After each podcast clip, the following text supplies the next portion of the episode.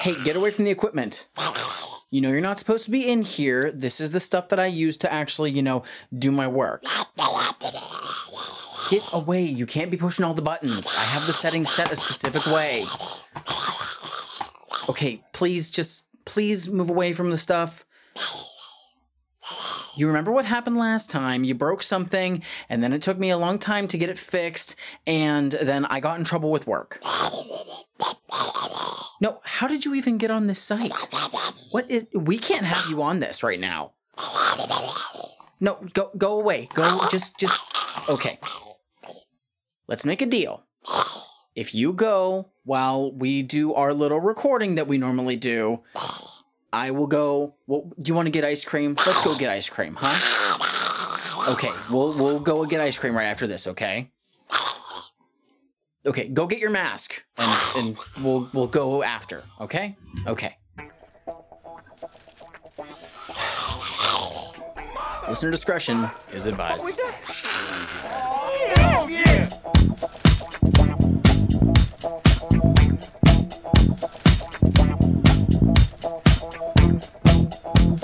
Good morning, good afternoon, good evening, juggalos, juggalettes, and those who don't identify as such. This is Juggalo Judgment, where two friends take time out of their busy schedules to sit down, listen to, and analyze music of the juggalo variety. You're joined by your hosts, Mike and. Glad to hear from you, buddy. So yeah, Juggalo Judgment still trucking along in in in the new in the new year as we have been for the last two episodes. And uh, how you doing today, bud? Doing all right. How you doing? doing just fine. For those of y'all who have been following us for so long now, thank you for continuing on Good to have you this, back. ju- this journey of Juggalo history.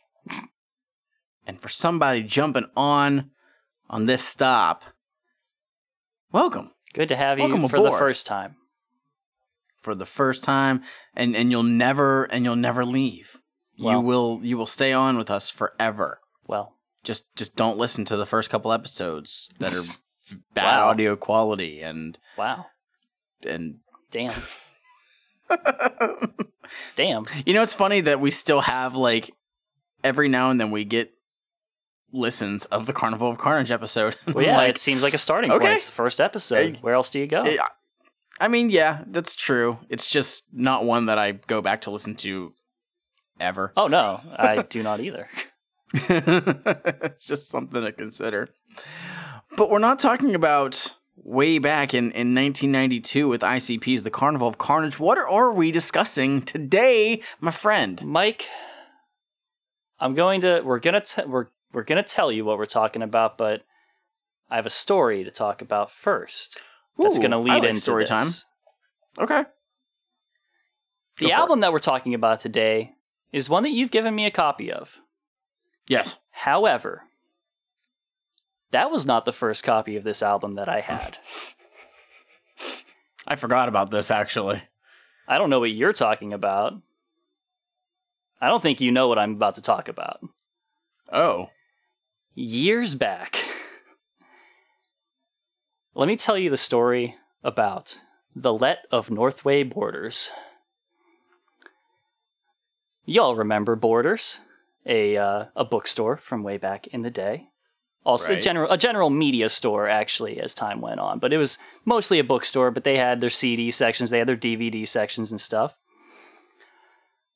Way back in the day at the Northway Borders, I was looking through some stuff, hanging out in the Twiztid area, and I had looked. I was looking at a copy of Man's Myth, and I was thinking about it because I was looking into getting into stuff. You know, this is around the time whenever I had like got you know like my uh,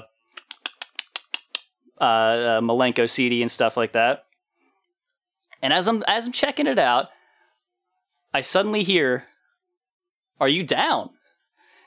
And I look around. What? And I see a juggalette in real life looking at me. I'm like, hey, you know, I'm checking it out, get kind of interested. And she says, would you like a recommendation? I'm like, sure. She says nothing. She takes the copy of Man's Myth that I'm holding, puts it down, not in its place. She just sets it somewhere, just on the fucking shelf. Picks up a copy of Mutant and hands it to me. And I'm looking at it, and I I step away for just a second to give it a boop on the price check thing because they didn't have like the they didn't have a tag on it or anything. And I'm like, yeah, I can totally get that. And I look up to say thanks, gone. And I'm like, what just happened to me? and so I walked out of there with that copy of Mutant. so whenever you lent me yours, I was just like, well, this is amusing, isn't it? I have known you since junior high. and I have never heard that story. That is the story of the Let of Northway Borders, and that is What the fuck? Uh, that is the album we are talking about today. That is Mutant How Volume you Two. How have you Twiztid. never told me about this? Mike. oh my god. Let me explain to you something. this this was such a surreal experience. After some time, I was not certain if it had happened, It was a fever dream. but the copy of Mutant tells me it did. I, yeah, I am I'm legit baffled because I've known you for like I've known you for what 16, 17 years. It's been a minute. and I don't know how that that story has ever eluded my ears until just now. It's a very strange story. Not many know it. That's fucking crazy. So you already owned a, a Twiztid album yeah. with with with you already having Malenko. mm-hmm. Wow. But wow, yeah, that's crazy. that is what we were talking about today. Mutant Volume 2, the follow up to Man's Myth, an album that exists. Yes. So we we mentioned before that they release these pretty much back to back. Um, had it not been for the Gathering 05 EP that we talked about last episode, we would have been talking about these back to back. If anybody knows if, if Mutant was released at some point during the Gathering, like if people who were there had the chance to buy it early, let me know. But I don't think that it was. I literally think that they were like, "Ha, you gotta wait two days." like, way to go, jerks.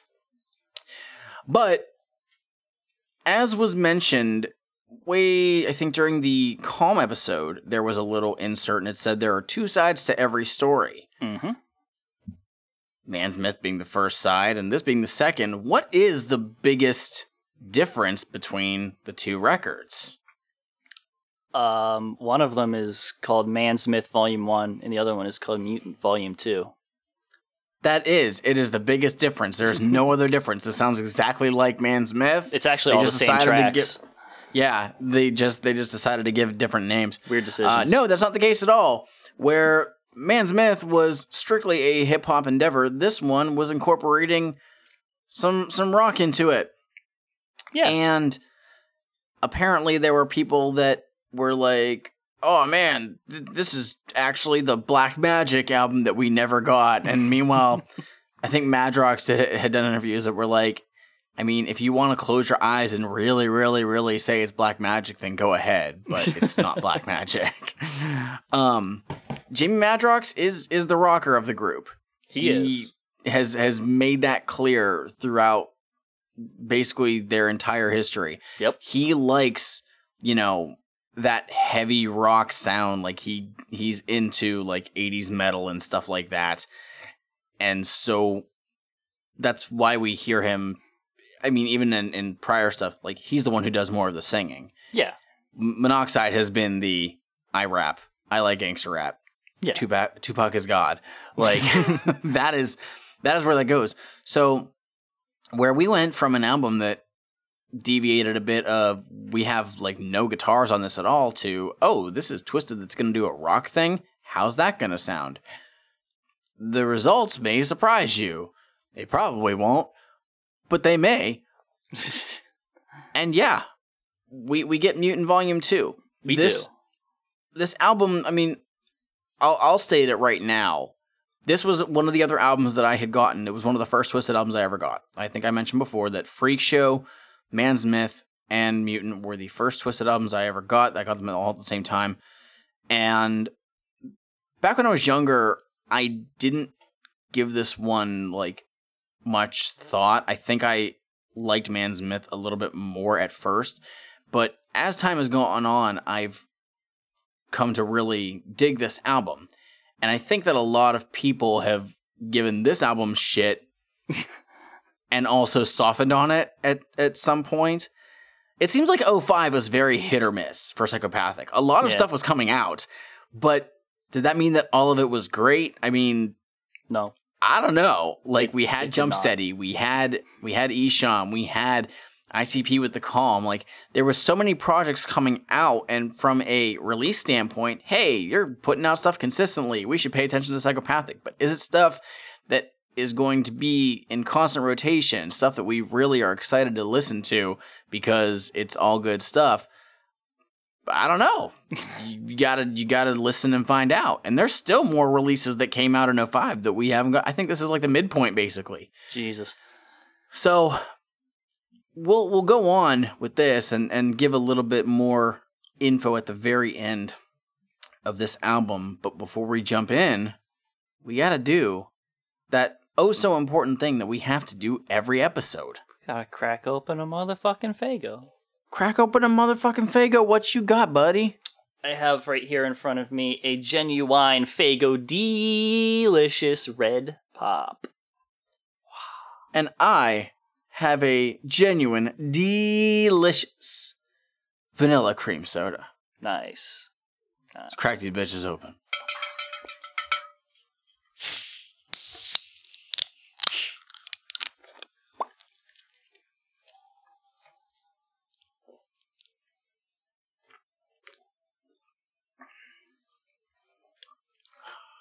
All right. Let's jump right in. The transformation of a new civilization.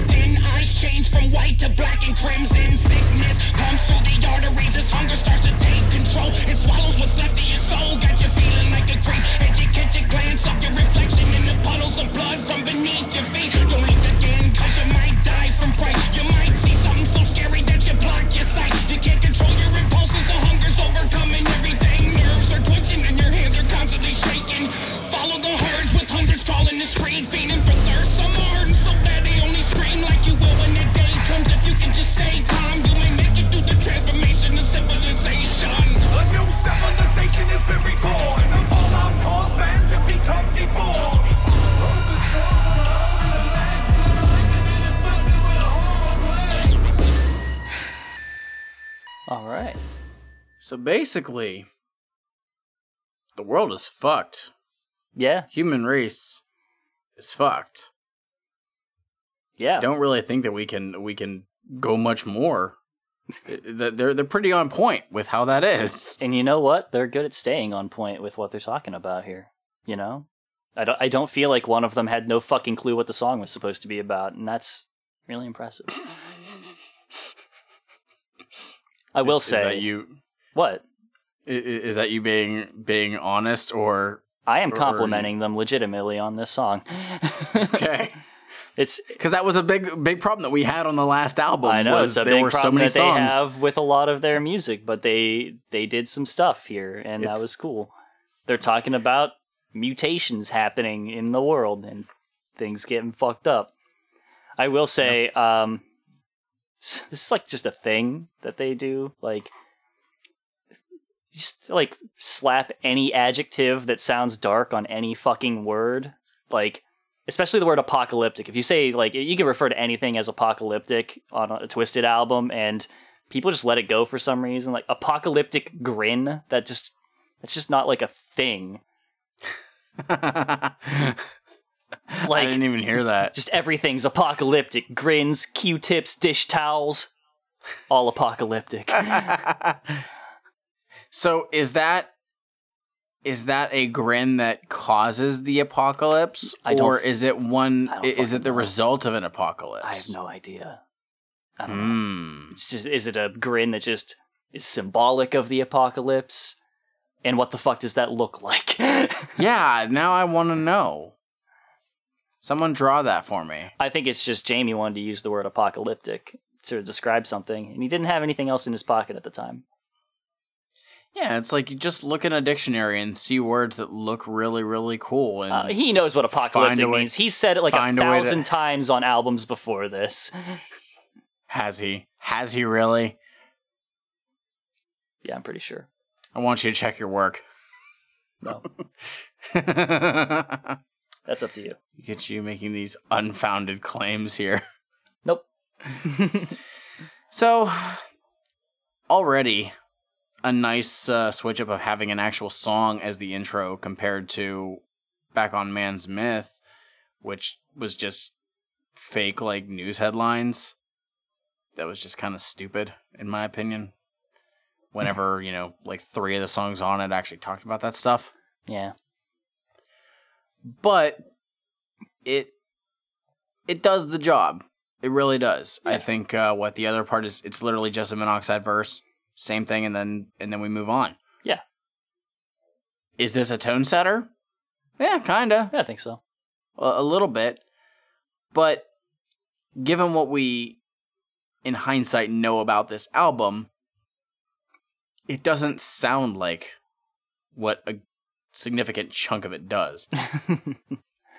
yeah, but I mean, and, like, and what is you know, But what what what does that significant chunks sound like? It, it might be like the next track. Get off of me.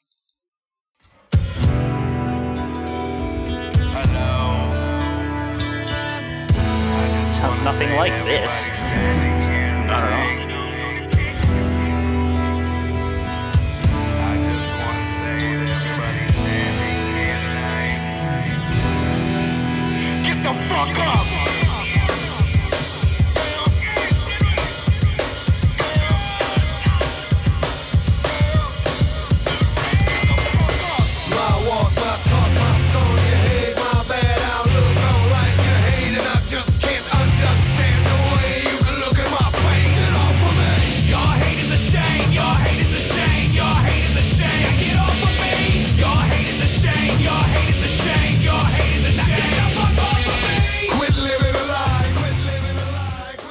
Off of me.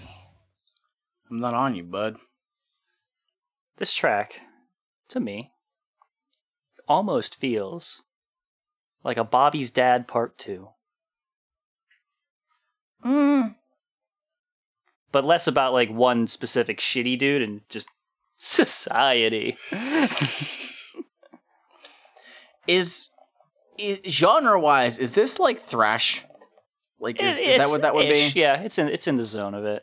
Okay. Not not exactly, It's- but it's it's you know Okay, because for for those of y'all who have just not been paying attention, Twiztid's doing rock stuff here. yeah Not for the entire album, but they're doing rock stuff, and a lot of them like they each kind of sound different though. a little bit yeah. Um, I don't think that any of the other ones, maybe one more track on here sounds kind of like this one. And you and I were talking about this when we were we were texting earlier this week and mentioned like the production on this. Yeah. So if I if I remember right, this is produced by Fritz, as anything Twiztid would have been at this point Probably yeah. the biggest problem was it does not sound mixed that well. And it's noticeable more so, I think, on some other tracks. But man, it just sounds like the so- something is just not correct. and you mentioned it's probably the compression. I mean, it, regarding the guitars. it, it depends on which which track it is. Like this one doesn't sound too bad to me, like in my ears and stuff. Um, you know, it's all right. Some of them definitely sound like um, like a lot of the guitars have just been like compressed into bleh, and Almost yeah, you don't have them. like drum, I you don't have good drum leveling. The drums sound Yeah. like too quiet compared to stuff, or sound too loud compared to the drums and stuff. The vocals get lost in the mix, all that stuff. But this this one's relatively clean of the Most ones of that we the- have. most of the tracks that I uh, like I could point out like I don't like how the drums sound. Mhm. It's just something that irks me. and I don't know like for for somebody who you know didn't really listen to a whole lot of rock at whenever I first got this album in 2007, you know, I wasn't I was just like, "Eh, something sounds weird about this." But this is first off, this is the first rock track that we've heard from Twiztid since the song Darkness back on Green Book. Yeah, yeah. And I mean, Darkness had good mixing. so it's it, it's kind of weird. Like I don't know if, if they were, you know, if it's if it's a step backwards or whatever. I mean, I don't remember Darkness uh, per se, so I, I wouldn't be able to tell. Because here's the thing: depending on what kind of uh, track you're doing, you, you need a different kind of mix for it. Like you can't mix everything the same; it just don't work. Um, so, some of the other ones on here, we'll we'll get to them as far Oh, as what's up with those sounds. Yeah. And I will say that I mean, lyrically, like and and how they're performing it, Madrox really tries. Yeah, Like he is a hundred percent all into this. Monoxide cannot be bothered to try. he sounds bored, like on a lot of it. Had this been a track that was just over a hip hop beat, I could have seen Mono- like Monoxide doing doing it the exact same way. Mhm. And this is an album where I think I've mentioned this before on the rock stuff. It is really Jamie is all for this, and he is in the booth with Monoxide holding a gun to his head to make Monoxide sing. like that's really what it is. But- I mean, aside from the mixing, this is a, a really good jump into what they wanted to try with this record. So I don't. I, I will at least give it an A for effort. Yeah. So they, and I um, mean, here- we'll have more examples in the future. here's some stuff for you uh, regarding the production of this. Okay. Uh, Fritz the Cat does do most of the production. There are a few outliers in this. But Okay. also, um, there are credits for some of the instruments here and there. Uh, okay. Like the drums by Def Jeff Shankin. And Okay. the guitar is by Fritz the Cat and Devin the Demonic. Okay. I don't know anybody except Fritz. I don't know who either of those other people are, so unfortunately, I cannot. Uh, I cannot say anything on their behalf. the the majority of uh, these these tracks have guitar by Fritz. Uh, if if there's Mhm. guitar in them, it's mostly it's it's. I think the rest of it is just Fritz, and Okay. uh, occasional drums by Def Jeff Shankn. Okay. that is. Now, mind you, this entire album is not rock. There are just Yeah, plain old Twiztid hip hop tracks on here. I'm under the impression those were probably also done by Fritz, but maybe some Lavelle I will reveal uh, who uh, Uh, does production. accordingly. Yeah, Okay. we've al- we've also got some uh, some mixed by Twiztid and Fritz the Cat and all this other stuff here and there. oh, okay. Well, that's fine. So yeah, that's get off of me. Like I said, very very evocative of of Bobby's dad to me with the both the repetition and also just the general feel of it. So yeah, Cool. that's it for that. hmm Moving on. Track three, Stardust.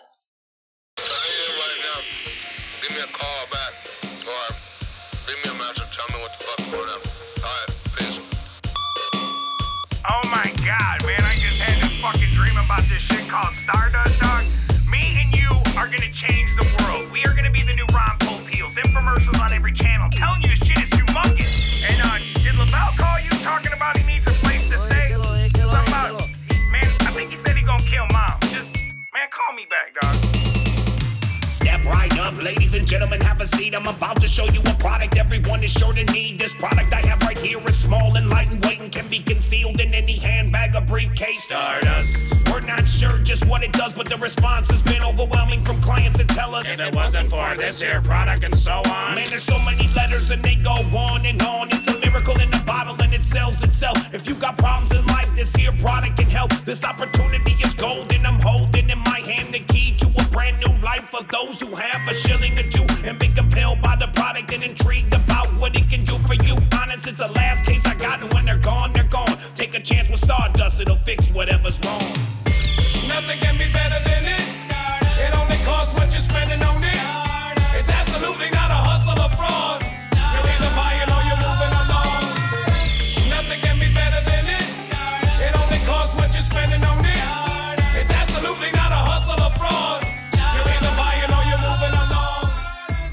Mike, let me tell you this something. song. Yeah? Hold on. I, Go I have some info on this. Go on. This song is based on um, mid 2010s uh, wrestler Cody Rhodes, who Mm-hmm. was uh, using the going by the moniker of Stardust, Of course. uh, the younger brother of Goldust. Mhm.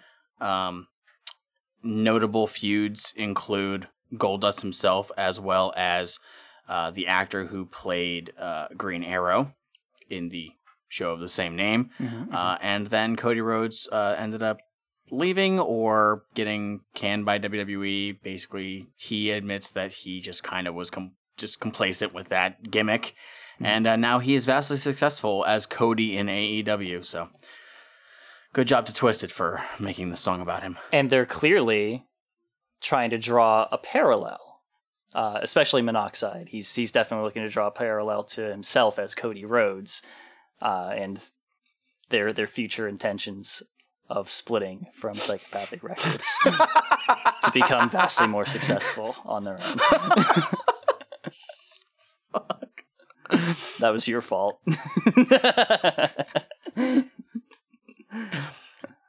Hey, uh, remember that skit that was uh, back on Story of Our Lives? uh huh. Yeah, I do. D- do you like how that was referenced at the very beginning of this one?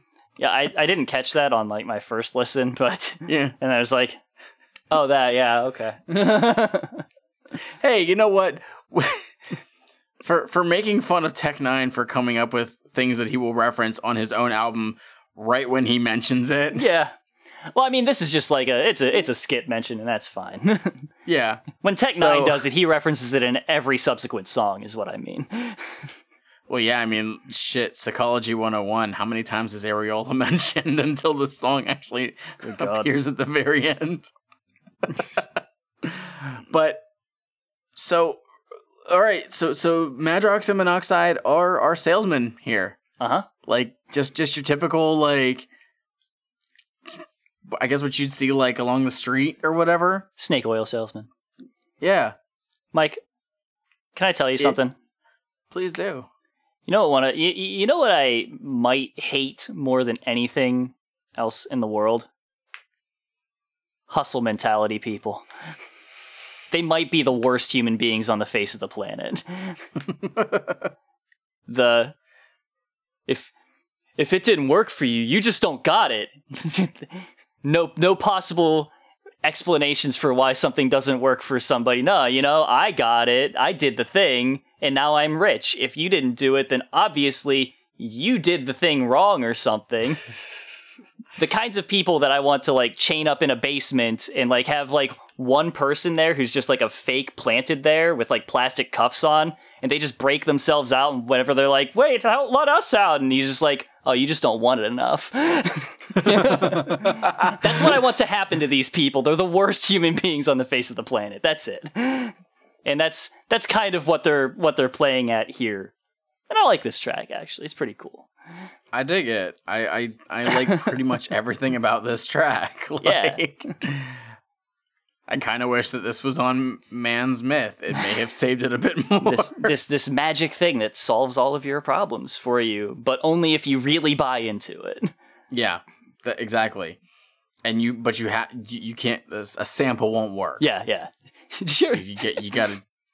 have you ever seen a post that's been going around of the person who was like, No. if there was a hundred mil on a table next to a book that teaches you how to make a hundred mil, I'd take the book. And people were making edits of like a guy picking up a book that says how to make a hundred mil, and he opens it, it's like, take the hundred mil, fucking idiot.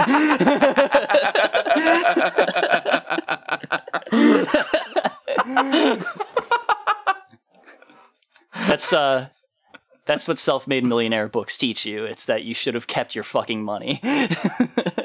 But but you got to spend money to make money. That's is isn't that isn't that what it is? Yeah, you have to spend money on that book, and then you need to convince somebody who is dumber and richer than you to spend way more money mm. on it. Oh, okay. Or a lot of people, Or- enough people or to spend money on it. or or I can just ask my dad for a small loan of a million dollars. Oh God. I can t- I can take out a loan from my rich uncle to build the garage that I will be working out of to build my company out of, you know, several loans from other rich people. So then in the future I can be like, yeah, I started out in a garage. I didn't have anything except for all of the loans that I had from wealthy people.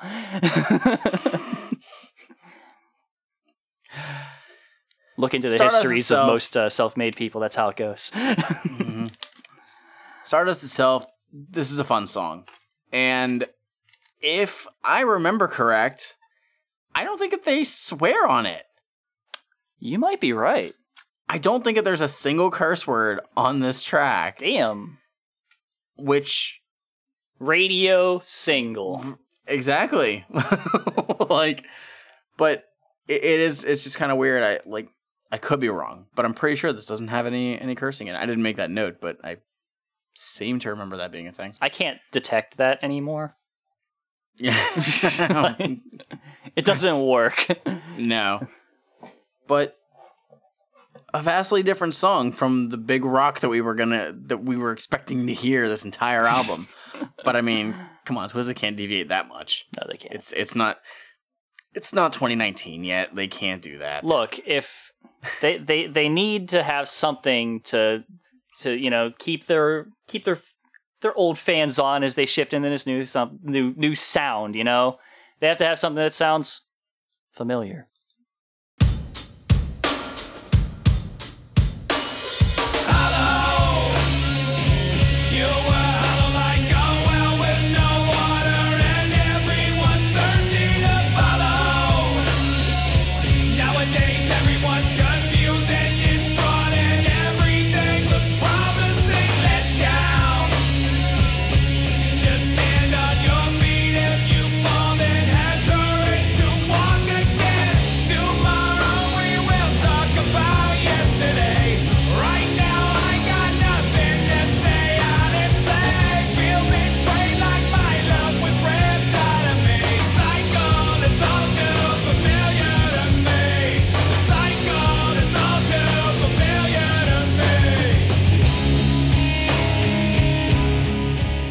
Back to the rock.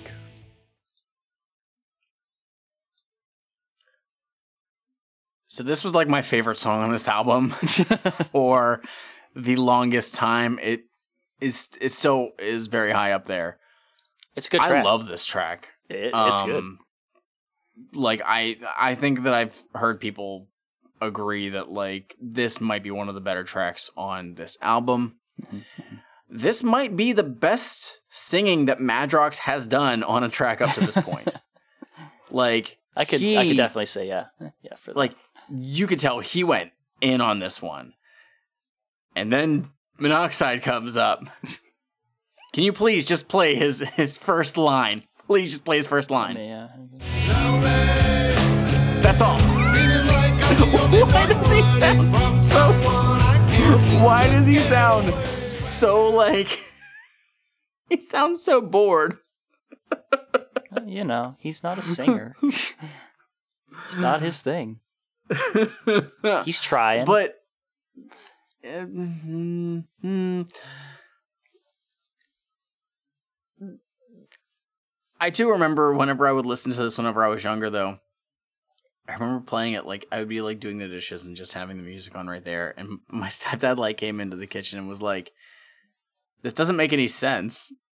And I'm like, what do you mean? He's like the psycho is all too familiar and I was like that's not the word. it's it's cycle.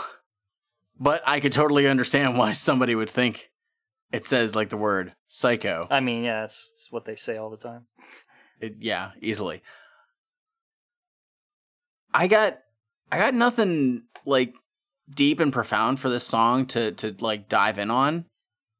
It's just a good song. It is. Like- it has it has a very okay. So whenever I listened to this, I was like, if if somebody told me that they brought in fucking Taproot to play the backing track for these guys, I'd I'd buy it. This is incredibly tap. It's in, it's of that era. It's your, your It is. Taproots. It's your Chevelles It is it is butt rock.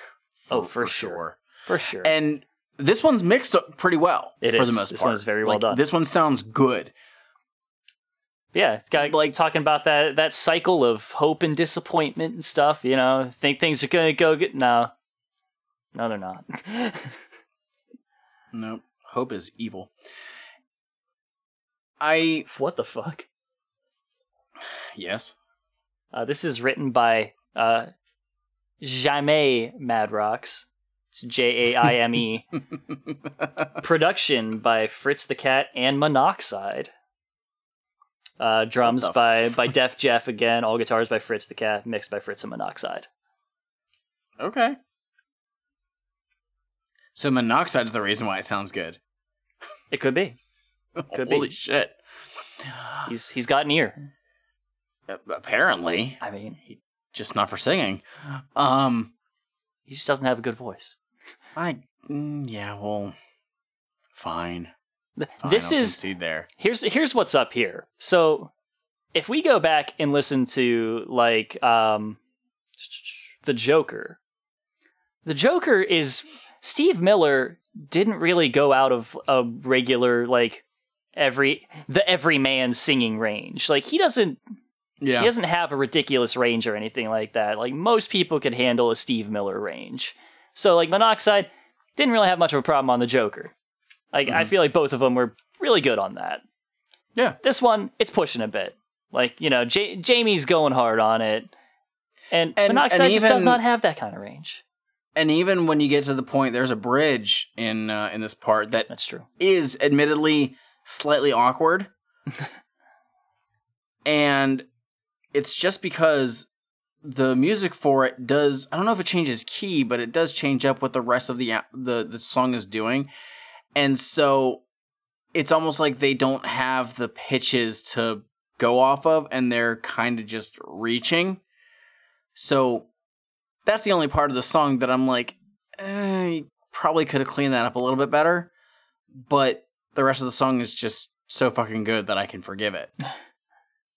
It's a good track. It, it is. It's it's very fucking solid. And yeah, I I like I said, I don't have anything more like really deep to get into on it. I just really like this song and it sounds great. They there's people that like made fun of and honestly are still making fun of them this day for it of like oh well they're trying to do rock well the nu metal phase is is already done in popular rock now we're we're past that and that's why as as mentioned before roach coach claimed that they're going to do the the Twiztid 2 hundo which is where they're going to review a Twiztid album whenever they reach 200 reviews on itunes. And a lot of people have suggested that you know Freek Show is the one to do for that which No, for the time period i get it. Musically i disagree. And somebody else was like well what else would they do then? And i'm like theoretically mutant but i also don't think that that should be the one that they talk about like, the answer is they I'm shouldn't cover a Twiztid album. There isn't one to do for them. like like come in the next couple months whenever um the, their new album comes out, which is supposed to be a rock album, I've already heard two singles from it, and I'm like, if the rest of this album sounds like these, that is the one I'm going to throw at Roach Coach to be like, listen, please listen to this. you listen to bands for November, like, please make this be one of them. so yeah, like th- it seemed like obviously Twiztid were doing something different, but again, they've tried they've done rock songs in the past. They just haven't done a lot of it. Like this has this album has the most of them that they've done at this point. Yeah, yeah. It's it's not And- like it's not like anything new. It's just you know they're they're putting more of a focus on it. They're trying a bit harder. But but ag- but like you said, where it's like if you told me that Taproot played the the backing track on this, I'd hmm, yeah, like I could easily The only thing that gives it away that's not Taproot is that those guitars are not in. They're not seven strings. They're not. They're not dropping it down to drop fucking A. Jackasses. tell us more. God, I hate drop tunings like that. I, it's a seven string thing. I hate guitars that have more than six strings on them because fuck it, I don't need it. it's in the way. do, do do you do you have anger towards towards Korn, who are notorious for that? yeah, fuck them. Oh, well, okay. Well, actually, I've, ne- I've never really wanted to play a Korn song, so Wow. doesn't matter. Wow. What madness is this? Shut up. It's track five. It's madness.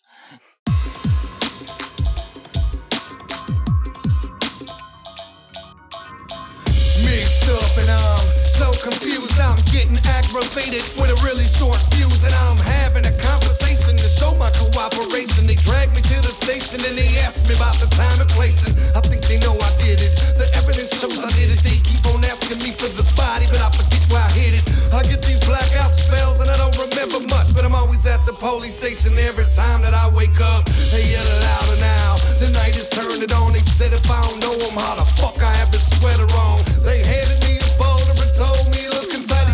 had me in them and they put me at the scene of the crime. And when I touched them, all these visions came flashing back, and I could see me standing behind them about to swing an axe. And when he falls, I see my body collapse, and now that's all I remember. I'm just stating the facts. Change me, never wanna hate me. All I'm gonna pray for the day that our worlds collide. Save me.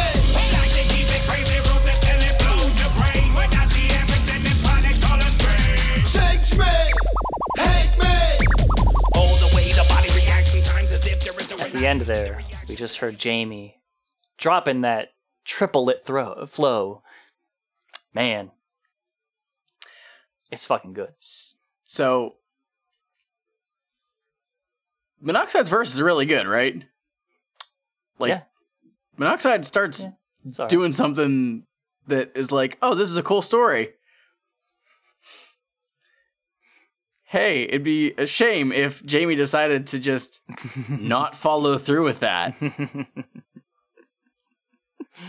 Why uh, is it that uh, more so on this album and the last one are Twiztid starting off with something really, really good and then disregarding what was set up? It's just Like, don't get me wrong, it's the Twiztid way. Jamie way. speeds it up. Like Jamie speeds it up, and it sounds cool, but he says nothing of substance. No. I was really interested in like the story that that Paul was saying because it almost sounds like, um, the, uh, I don't think we actually talked about it yet. Um, the there there's an ICP song uh called Sleepwalker, where Violent J like when he goes to sleep he kills people in his sleep. And this is like something kind of similar to that because you know, he's saying he's having blackouts or whatever. I'm hmm. like, okay, this is a cool concept for this song. Follow up on it. And Jamie doesn't mention anything about it at all. like, we are falling into the same problem that the last record had, and I don't want that. like, I, I like, like, to imagine you guys are good rappers. You guys are good rappers. We've said it countless times. But when we're asking for just a little bit of, you know, the ICP storytelling that, you know, we've grown accustomed to just to kind of flesh it out a little bit more. and then you're like, oh, here's a little bit of it, but not a whole lot. Like, I like to imagine that Jamie Madrox just has a ton of verses pre-written, and he just has them sorted out like in the average tempo that they would fall in. And it's just like every once in a while he's just like, I just can't write a verse today. I have this one in the vault. How fast is this track? Okay, yeah. Got it. and then he just opens it up. He's like, "Oh, a triplet flow, flow one. Wow. Okay, this one's gonna be interesting." I can manage this one. Here we go. And even after that, like Monoxide has another verse out there where even he like speeds up his flow and gets a, gets a little choppy in there. I'm like, that's fucking rad. Mm-hmm. But again, like it's still just talking about nothing. Yeah, like It's it's just we we wicked and fucked up, but nobody can fix us, nor do we want them to. It's it's just Whatever. generalized Twiztid song. Yep. Like I'm I'm sorry. And this is for the people who say that we just never talk shit about Twiztid and I mean, we've been doing it for several ICP. twisteds now. Yeah. Like we we expect better. But yeah, Sorry. The only other thing of note, really, is that like Monoxide uh, mentions anthrax at some point. It reminded me that in our lifetime, there's a whole anthrax scare. Yeah. Um a week after That 9 was- 11. yeah, it was it was after it was after 9/11. A week but, after. I mean, yeah. Literally. so so that was 4 years prior to this album. Yeah. Y'all could have mentioned Anthrax on Mirror Mirror. I mean, mind you, anthrax has like been a thing that's existed for a very long time. Oh yeah, but I remember when that was like it was very prevalent. a very like ongoing thing in in like news media and and whatnot. Yeah. So I mean, technically, the band Anthrax even hit late for the most recent Anthrax scare before that in the 70s. Because they were 80s ish. fair enough. But yeah, Yeah, that was that was that Madness. interesting to remember because I, I forget about that at times. For for the kids out there who don't know, back in 2001, for a period of time, people were sending anthrax. So, or I don't. I, it's anthrax. Anthrax is like the disease or whatever, um, or it's a bacteria or some shit. It's an infection. Infection. That's what Yeah. it is. Uh, but yeah, it, it was being sent to like uh, like prominent politicians or something uh, through the mail and stuff. It was a bad time. Yeah, Se- a lot of ma- people were, n- numerous deaths and their- uh, injuries from it. Yeah, there, that was a whole thing of mail safety. we have lived through a lot of shit, dude. Yep. like, like we are currently living through a lot of shit too. Uh huh. It's it's weird. I've seen uh I've seen people mention before like, especially like some older people who are like. Yeah, the millennials, they haven't gone through any of that kind of stuff. It's like, dog, I was alive when the fucking DC snipers happened. I remember people being afraid to leave their cars. Not in my area, but in the DC area. Like, kids got fucked up.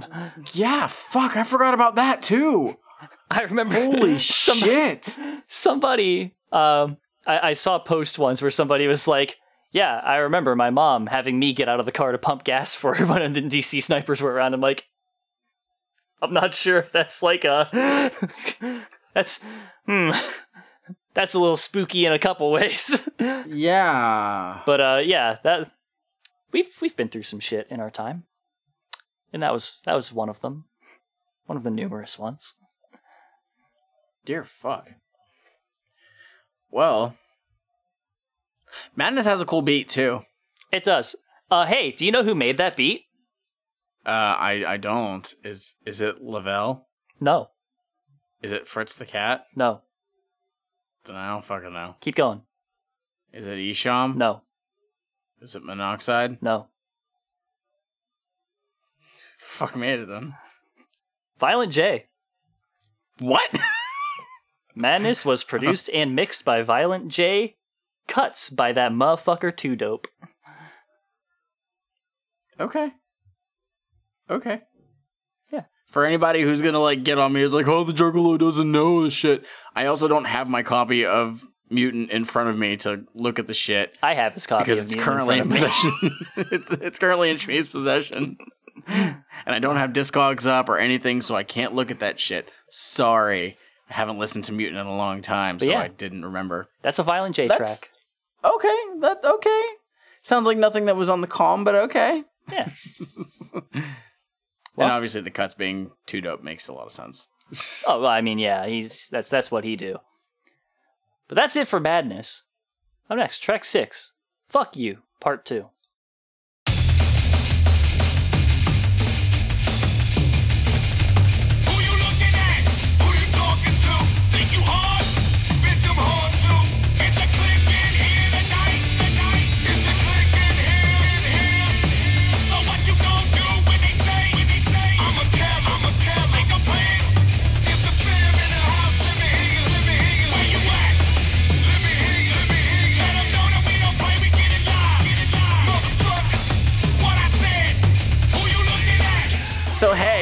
Remember uh, remember fuck you that was on Man's Myth? Yep. Do you want to put some some some like punk rock over it? You Getting a little get a little thrashy again. Yeah, yeah. All I wrote in my notes was, mm-hmm. And I put Oh hey, a rock version of the song from the last album. I would just like to to re-highlight Juggalo Love Song. Thank you hard. Bitch, I'm hard too. Okay, I got nothing else for this one. We can move on to track seven. Trust me, girl, every time Jenny's the a tea comes to Anaconda, Montana, they be hooking up with a bitch. Alright? Last time I was on the tour bus, hey, they treated it's me skit. like straight up It needed lunch to meat exist. and a twisted sandwich. I never had my to? box rock No. like that before, but let me Oh, tell okay. you something. No, it didn't. They put it Oh. down. Oh, I know all these people. Hold Um, on, let's go up to the bus. Hey, bitch, you gotta go. What? No, I'm here to see Jamie and You Paul. can't be standing They here. said I that- don't give a fuck what they said. You gotta Well, go. fuck you then. No, fuck you and that fat bitch you're Fuck with. this girl. Come on, let's go. I'm gonna find Amy Camp. Like, And now this is track eight, Fantasy. She's off to find Drive By. That's right, she does say that. Baby, you don't know me, but I'm crazy. Cause I like comic books, toys, and freaky ladies. And you can never bait me at all. Even if you're coming out of your panties and your bra, I've been taught and I've been played. It's all the same. And that's why they call it a game and me a loser. I like subtle bitches who like to fuck rough,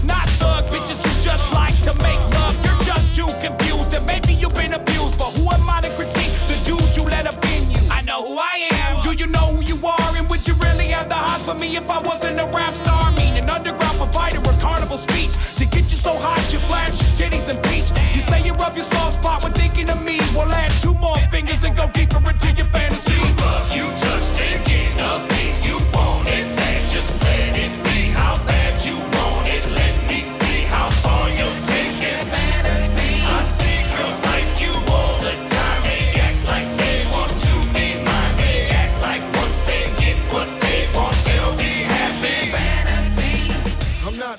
That skit is almost good for an illustration of what the song is about, but it's also just really dumb. This skit's fucking stupid. Like, it. The- They didn't need it. They didn't need it. no. The- I don't So- care. But this song is really good, actually. So I used to never listen to this song in the past. And nowadays I'm like, okay, first off, this beat is great. Mm-hmm, Like, this beat is bumping. And yeah, it's it's honestly not a bad track at all. Like No. it, it explains a very valid concern of, you know, if if I wasn't famous, would you even like give me the time of day? Yeah. Like would I be somebody that you would even be interested in like platonically? Yeah, There's, and that's a thing. yeah, Like there, there's that kind of stuff, and then there. So there, there's a lot of a lot of discourse on on the internet nowadays about what they call parasocial relationships, as in, you know, w- with the way that online media works and stuff, and the way that a lot of people produce content for the internet. Uh, you, you feel like you know them way more than you actually do. You do not know this person. like, don't get all, don't pretend to be all familiar with this person just because you like the things that they do on the internet. they're sorry you don't know them personally unless you know unless you've actually like talked to them extensively. Like that's a whole different thing. But there are a lot of people who act like it's it's it's stan. It's just stan. Like that's that's what it is. The, the whole thing where it's like yeah i feel like i really know you. You know we're we're so alike and stuff. It's like no you don't. You never met this person. You haven't talked to them. You've literally just seen the things that they make and said from this i gather the impression that this is what you are like. And that's not necessarily true. I mean, y'all can stand the fuck out of me if you want to. Like, I will, I will take all that acknowledgement. That's fine. feel free to send praise but you know i'll chat Yeah, with that's- people just don't be, don't be too familiar with me okay you don't know yeah, I. I mean, I, I- can. I talk to the have people I- Venmo, if you want to. yeah, you send if me you want to be more familiar. send me have money Venmo. I talk to the people I talk to, but no, there there is a, a, a big problem with people who will come out of the blue um, with some content creator that they like and like just be way too familiar with someone that they've never spoken to before, and I'm like, yo, yo. There's actually um, I watched a video about this recently. It was actually about a Dr. Phil thing and about how Dr. Phil's a stupid piece of shit. But uh about somebody that he had on who was like stalking some person that they were believed that they were in love with, like some like maybe Instagram famous person. I don't know. So, some known person and they, they were like stalking them and all that stuff and believed that they were in love with them and all of this other stuff. Many trauma related issues actually. Um, but yeah, that kind of stuff. It's not good.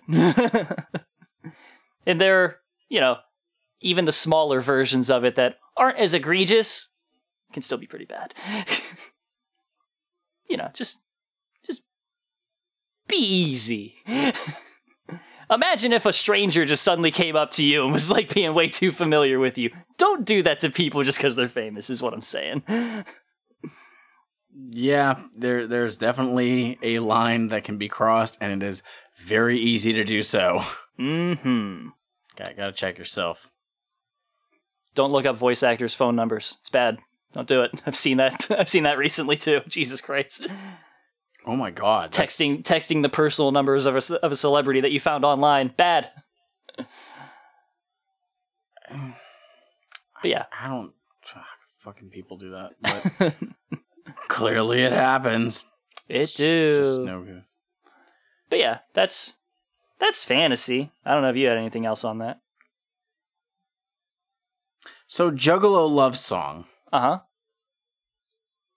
I wrote three words about this track, but I had all that to say about it because I was able to extrapolate. yeah, I honestly didn't have really anything else. It's it's a cool song that I will give more uh more more Props. play because I actually liked it. Good. So I think we are able to move on now to track 9. Who am I?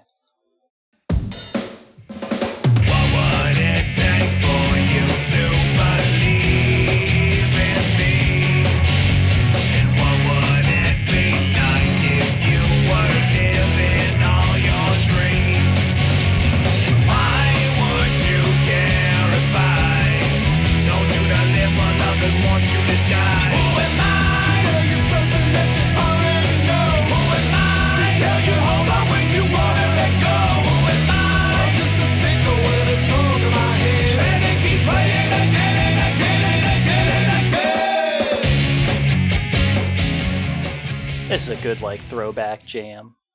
for sure.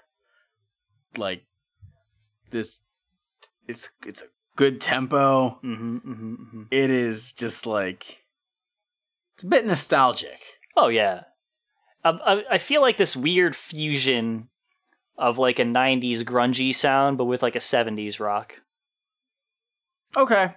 I I can I can I can get that. It- It's uh, most of the grungy stuff is in like the vocals and that kind of stuff. That Just the, because the way that they doing the Madrox thing. yeah, the way that they sing stuff, they got they got a lot of that going on. But it is a good track. I, I really like this track.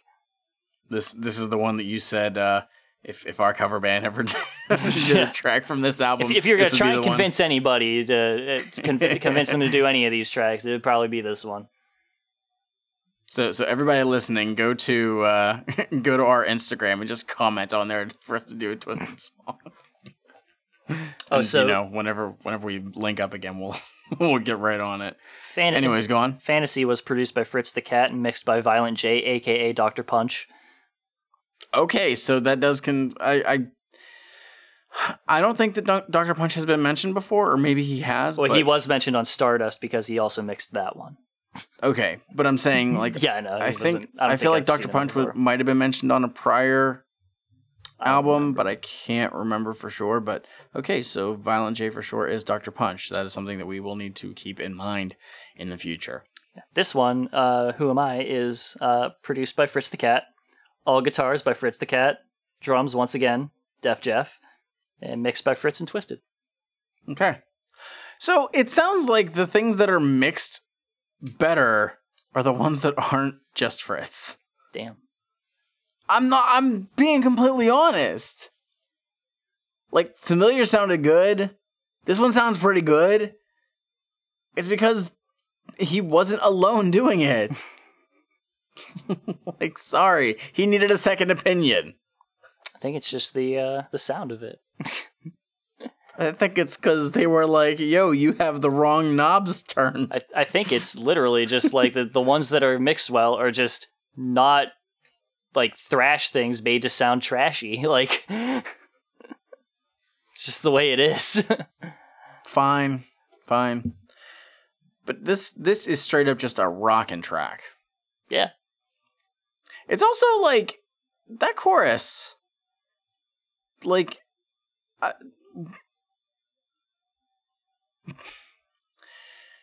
Go on. I'm, try- I'm trying to get my I'm trying to get my thoughts. We'll give you time. It is it it is like it's not profound to say, but like a lot of times you're like, oh man, the world is is saying like so much bad shit. Like, why should I still be around and all this? And most of the time when you hear a song like this, they're like, nah, man, you got this. Like, you can pull through.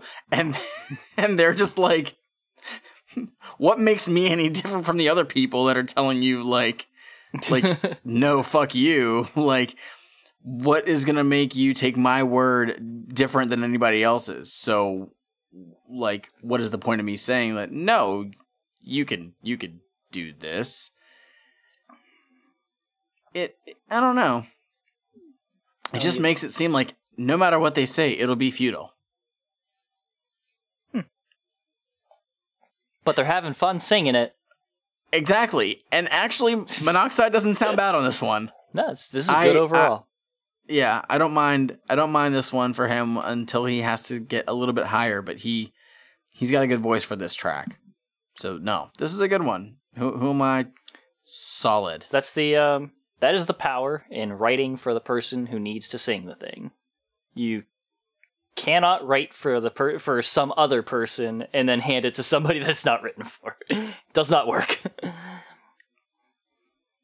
there's mean, yeah. there's a whole lot to to writing songs. I actually watched a video on somebody um, and how they wrote. Uh, they were writing a track in the style of a specific like show to they they were writing a track for an intro to a video about a show, and they they were writing this in the style of that show's music. And one of the things of it was uh, the writer of the original music tended to have their vocalist kind of they, they they like to push the range of that vocalist. So whenever he was picking a, a vocalist for it, he was like, "Yeah, you know, I I gave a listen to her stuff, and then I said like, okay, let's see if I can write something that will kind of have her push the that in this in a similar way." And then he's like, "But then she nailed it perfectly. But whatever, it still sounded good." That's like um, if anybody's not familiar with the uh, the YouTube uh 10 second songs, I believe is, is oh yeah, what he is. Um, he will take a song. A lot of times it's a popular track, and he will do it in X amount of styles. yes, So he will change up how the instrumental is and like his voice like to sing along with it in the style that he's choosing. And then I think like for his Patreon he does like people will vote on like what's the best version within that song and then he does the full track as that. Nice. It is very very cool to see like how he's analyzed like particular tropes about certain artists and then apply it to those songs. hmm Like he did one for it was it was never going to give you up by Rick Astley Of course. And I believe the one that was chosen correct me if I'm wrong but I believe the one that was don't chosen was in the style was in the style of Korn. Oh. Hmm. Good times. That is a cool thing to hear. He did um Bad Guy by Billie Eilish and it was in the style of Breaking Benjamin. Nice. So me, who's only heard a little bit of that song "Bad Guy," I go and I listen to this song that's in the style of Breaking Benjamin, and I'm like, "Wow, he fucking got that on point." How did he just get Breaking Benjamin to show up and record a cover of "Bad Guy"? He has a very good ear for what makes a musician who they are. Like like Yeah. what makes their style that. It is it is phenomenal. And so yeah, I mean it's it's cool whenever you can apply that. But I don't really know where I was going with that. It's just for some reason that came up with just based on what you were saying. Yeah. But who am I is a good track for both Jamie and Paul. Yeah. And I think that that's maybe it's just like a comfort zone thing that Paul was able to stick with. and yeah, like it wasn't a whole lot of heavy like belting for him Maybe because he can't do it. Maybe maybe what happened at some point was that Jamie was looking to get like some guest vocals on some of these, but they just fell through. And maybe this was a track know. that he actually wrote with monoxide in mind. I I could be wrong, but I don't remember seeing anything about like guest verses being or, or guest artists rather being a part of this album. Actually, I think that's what it is. Ooh, okay. So let's go all the way back to Familiar real quick. Okay. Written by Jamie Madrox. Who Am I? Written by Twiztid. Okay. Yeah. I forgot that that Familiar was exclusively written by Jamie on that one. By Jamie. by Jamie Madrox. Yeah, that's probably what it is. That, that, could be a factor Ja- in it. Jamie Jamie actually let Monoxide listen to the song to write. So But- maybe that's it. it. It could be that, or it could just be, you know, it just so happens that this one fell into his range. I don't know. I guess so. Track 10. The truth will set you free. Court TV and that guy's bushy as hell. Mom, mom, she was saying he's guilty, plead guilty.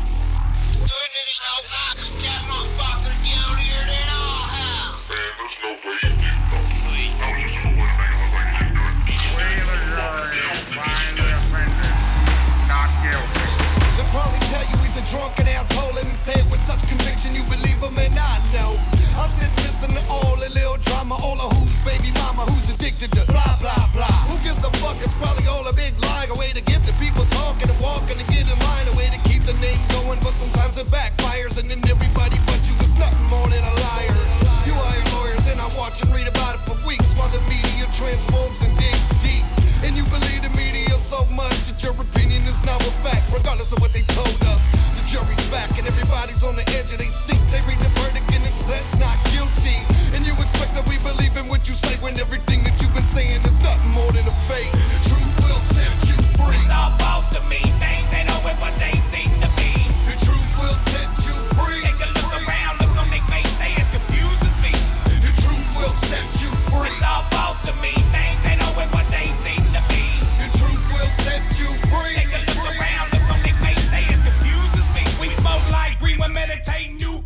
So maybe you heard at the very beginning of that verse um, that Jamie Madrox was once again going off on what the fuck ever. Seriously, can I have can I have one one fucking song on this album that has obviously a clear starting point that has followed through past verse 1. We we have the first verse. We've got Monoxide talking about presumably like celebrities in court is what it sounds like he's talking about specifically because it sounds like you know people trying to boost their profile with uh, you know controversies and le- legal controversies and such and you know a big thing happens they get found not guilty they have all of this publicity and they also don't have any jail time and that's that and cool whatever. Then jamie in his verse he's kind of talking about like you know like drugs and stuff and kind of living in like a like you know living in a haze and not being able to discern truth and reality and all that stuff. And he's cl- he's kind of almost close to it in a way. And then the last two verses who the fuck knows what they're talking about what the fuck? It's it's very very frustrating. Like i'm i know i know that i sound like a broken record at this point. I can't help it. I really can't. I fucking can't. As somebody who really really likes Twiztid this is pissing me off.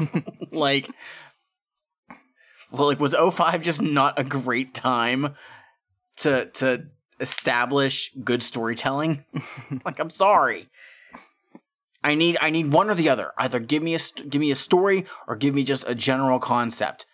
Don't don't be wishy washy and try to you know shoehorn both because it doesn't fucking work. So there are there are a couple varieties of wake up sheeple people. Like the people who the people who say that there's a couple varieties of them, right? You have your Alex Joneses who are just grifters who are trying to sell you something and make a shit ton of money off of you being afraid of everything. Twiztid though. Twiztid fall under what I will call the Jesse Ventura ones. where they're kind of dumb, but generally they're kind of well meaning too. You know what I mean? Like I think that they kind of like like I don't think they're trying to grift people. I think they believe in whatever they're saying and they think it's bad and that it needs fixed. and sometimes they're right about that, but other times they're just dumb. I bring this up because I was just reminded of a conversation, a, sh- a short back and forth that I had with some people regarding Jesse the Body Ventura and uh, some of the cool things that he has done here and there because he's he's an interesting fellow. he he dives into a lot of conspiracy stuff here and there. Um, one of which that somebody brought up where I was like, yeah, you know, big ups to him for being on the on the right side of history with the whole trying to start a wrestling union before he was ratted out by Hulk Hogan. but then there's the rest of his career where it's just like, whoo boy. But somebody was like, doesn't he also believe that the government's trying to control the weather? And then I was like, give me a moment. Did a quick Google because I'm like, I'm pretty sure that that's actually a real thing that the government literally tried to do. And yes, uh, you can actually just find the actual declassified stuff about that. Like the government has openly tried to like find ways to control weather for uh, purposes of either agriculture or counter agriculture to the people that we don't want to live anymore. it's, it's a whole bunch of stuff. Also, Well, favorable yeah, conditions for invasions. Woohoo! We're we're we're, we're also trying to darken the sun. Is, is that, another yeah. thing that's Yeah. going on right now that has been brought up for like every year for the last like 15 years or some shit. That's the weird thing about conspiracies. If it's incredibly dumb, it's actually probably been tried. It's just not quite as like if it's incredibly stupid, it's probably been tried, but it was also probably a horrific failure that doesn't work. or, you know, too dangerous to do, but they tried it anyway. What's what are, what are what are like the best conspiracy theories? Uh you, you want real ones or What like like in your opinion? What, the are- what are best some cons- conspiracy theories. like what are like what are whether whether you whether you actually think that there's any fact to them or not? Like what are the ones that you're like, you know what? That's an interesting one. Uh, fluoridated water is hilarious to me, just as a joke. That's always fun to go back to. What is it again? Uh, the, the the fluoridation of water, oh, okay. turning the freaking frogs gay, man. Uh, there's that. I mean, MK Ultra was interesting on in its own way. Uh, which one wa- was MK Ultra? The giving people psychedelics to try and do whatever. I think that was the one. I think it was a. a Yeah. I, I can't. I can't remember what all of them are. Like, there's there's a whole bunch of stuff. It's like, what if we gave LSD to soldiers? Can we create super soldiers like this? Can we mind control people with stuff? I think that was the MK Ultra one. Was mind controlling with uh, like LSD and psychedelics and stuff. I don't remember. See, I don't I don't really know many like conspiracy theories. I know like urban legends and stuff like that. I love urban conspiracy legends. theories are on but but the, but conspiracy theories are on a whole other level and like aside from like Area 51, Uh, there's I forgot is- about Area 51 for some reason. which which is like the most in your face conspiracy theory that like it's like, oh yeah, everybody knows that it exists, but the government's never going to say it because if they do, then people will fucking panic. like, you know, Yeah. and and fucking uh, shit, loose change. Like Well, yeah. that's you got three three or four fucking movies about it. Made by some like college kids and stuff, and that's just like engineers the world around are just like, no, that's not how any of that works.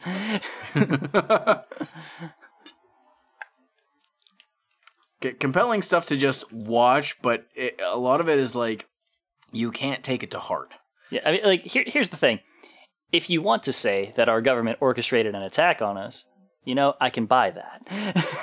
Yeah, if you want to say, like, like, like, if if you want to say like any part of it was like faked or whatever, it's like no, no, like it was a missile, not a plane. Like, shut up. That's stupid. It's just I mean, stupid. but but but but you got to open your eyes, man. Shut Wake up. sheeple. God. Get on my level. I'm woke. White people should have never been allowed to say that, including me. I don't care. Like, it should have never, ever been introduced into the lexicon. It's it's okay. Just I understand you're a bit mad. You're a little salty. You just need to calm down. Just take a breath. Here, get get your respirator. I'm not even going to click it. I'm not even going to let you have that. Rude. This is track number 11, Respirator.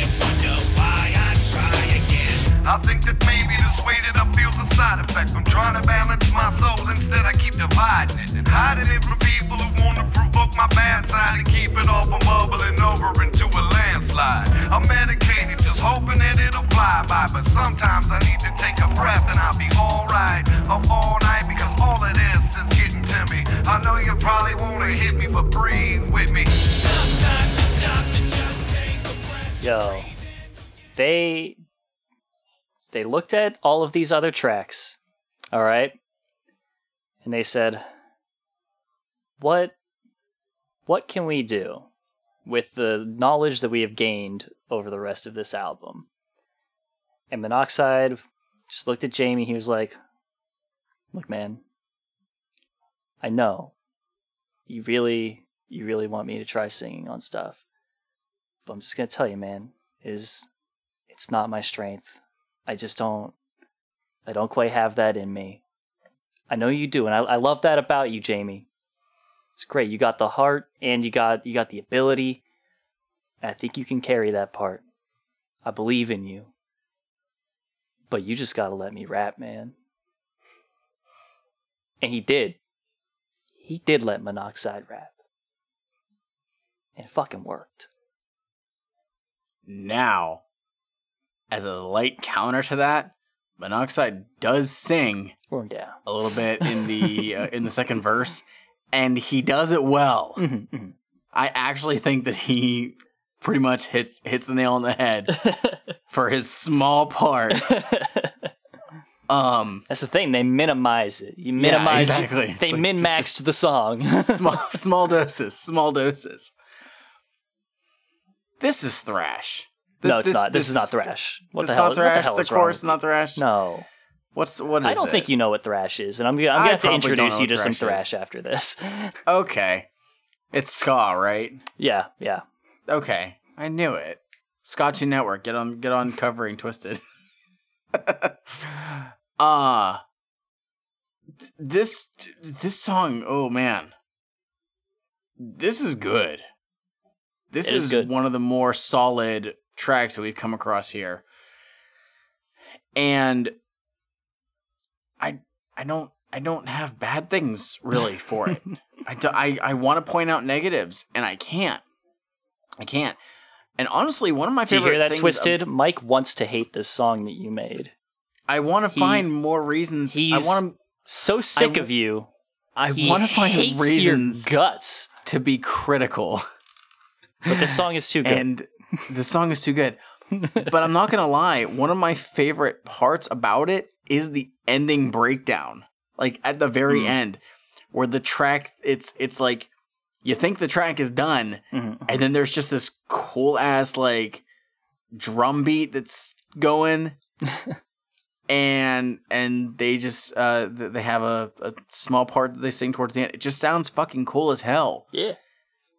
and unfortunately it is cut later on. And to this day i'm still mad about that but we'll talk about that later on. This track is just it's oh, it's fucking good. There's cool like dynamic changes between the verse and the chorus. Like it's obviously faster in the in the verse or it's in like double time. Mhm. and yeah the the song changes up so much that it keeps it interesting. It's very well done Yeah. It's it's really good. Uh basically, you know, people people need some fucking breathing room, y'all. On every See? front. and I was telling you, like, I know that you're you're you're mad. You probably want to hit me. Just just just just breathe. Just breathe with me. No. No. But if you don't breathe, then then you will you will die. Well, that's life. I mean, and that's death. I mean, and, and and I mean, who am I to tell you to hold on when you want to let go? this is track number twelve. Uh Triple Threat. Triple threat.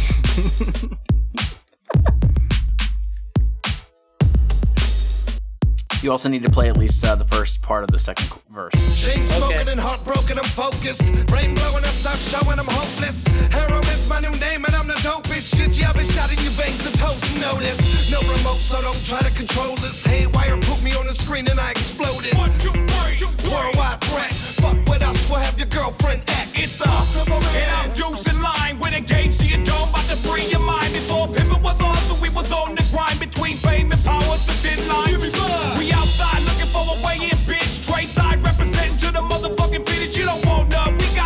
like C. Heston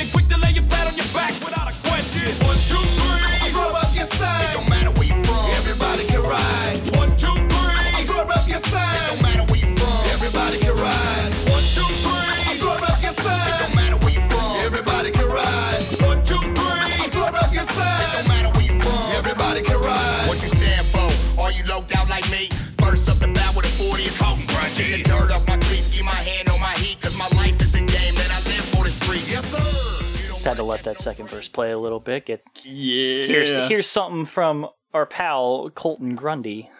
yeah. Blaze Ya Dead Homie. This. Oh. Hey Mike, Yes, sir. Uh, Truth Will Set You Free and Respirator were uh, produced by Fritz the Cat, uh, Okay. mixed by Fritz and Twiztid, each of them. Uh, and then, of course, Fritz doing guitars and Def Jeff still on the drums. Mhm. Who do you reckon produced this track?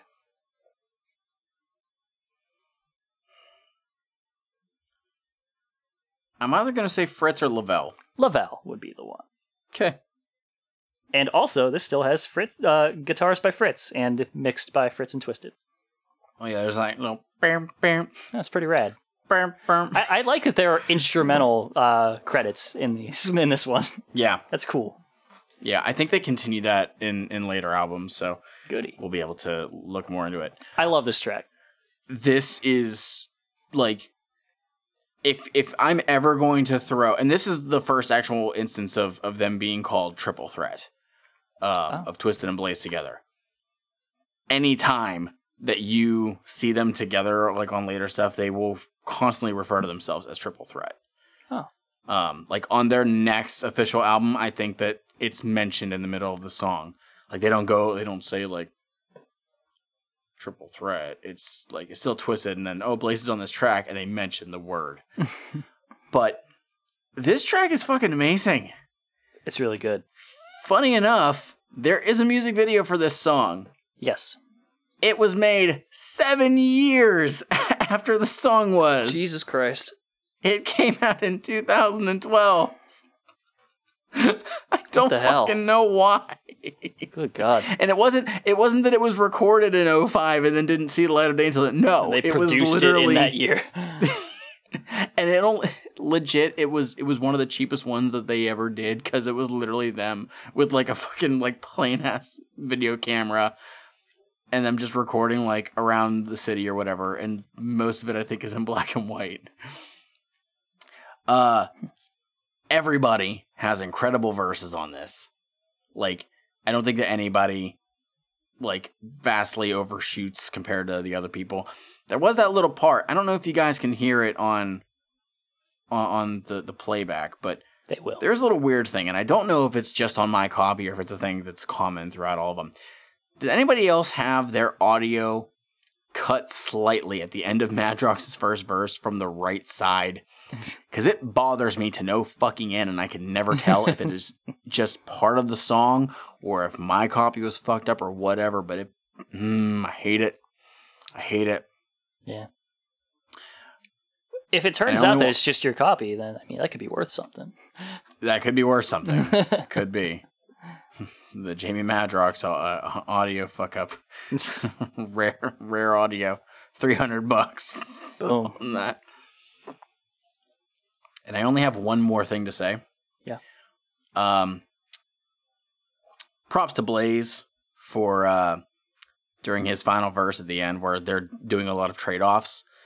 Um, for the uh, the name drop of Shane Douglas. For for those that don't know, Shane Douglas was a professional wrestler, wrestled uh, primarily in ECW, but also wrestled for WCW and WWF. Hmm. Notably uh, as the franchise, Ah, he is from New Brighton, Pennsylvania. Um, either New Brighton or, or Beaver Falls. He's very close to the area, oh, so he's in our county. interesting. And um, yeah, so he is he is a name in the in the area, and uh, his his finishing move is is the Pittsburgh plunge, which I think hmm. I could be wrong, but I think it's basically just a death a Death Valley driver. I mean, that's pretty cool.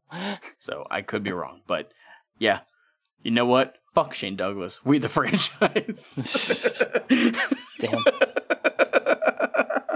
He's also a teacher, so Oh, nice. yeah.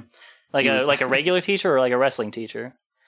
like a teacher teacher. Nice. My st- my stepdad actually like had him as a, as a substitute teacher before. so nice. yeah, cool cool shit. Hmm.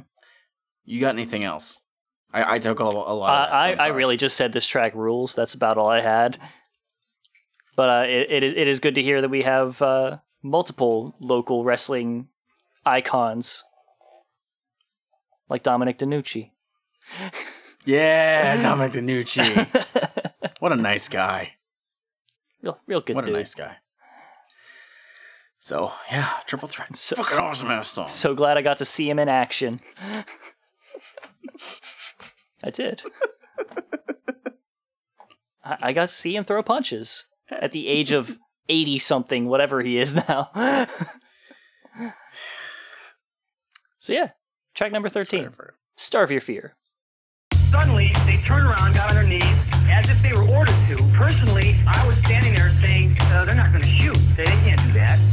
You know, if they're going to shoot, it's going to be blank. Uplifting, uprooting the veins of the tree. So many branches are withered and dying so slowly. And only confusion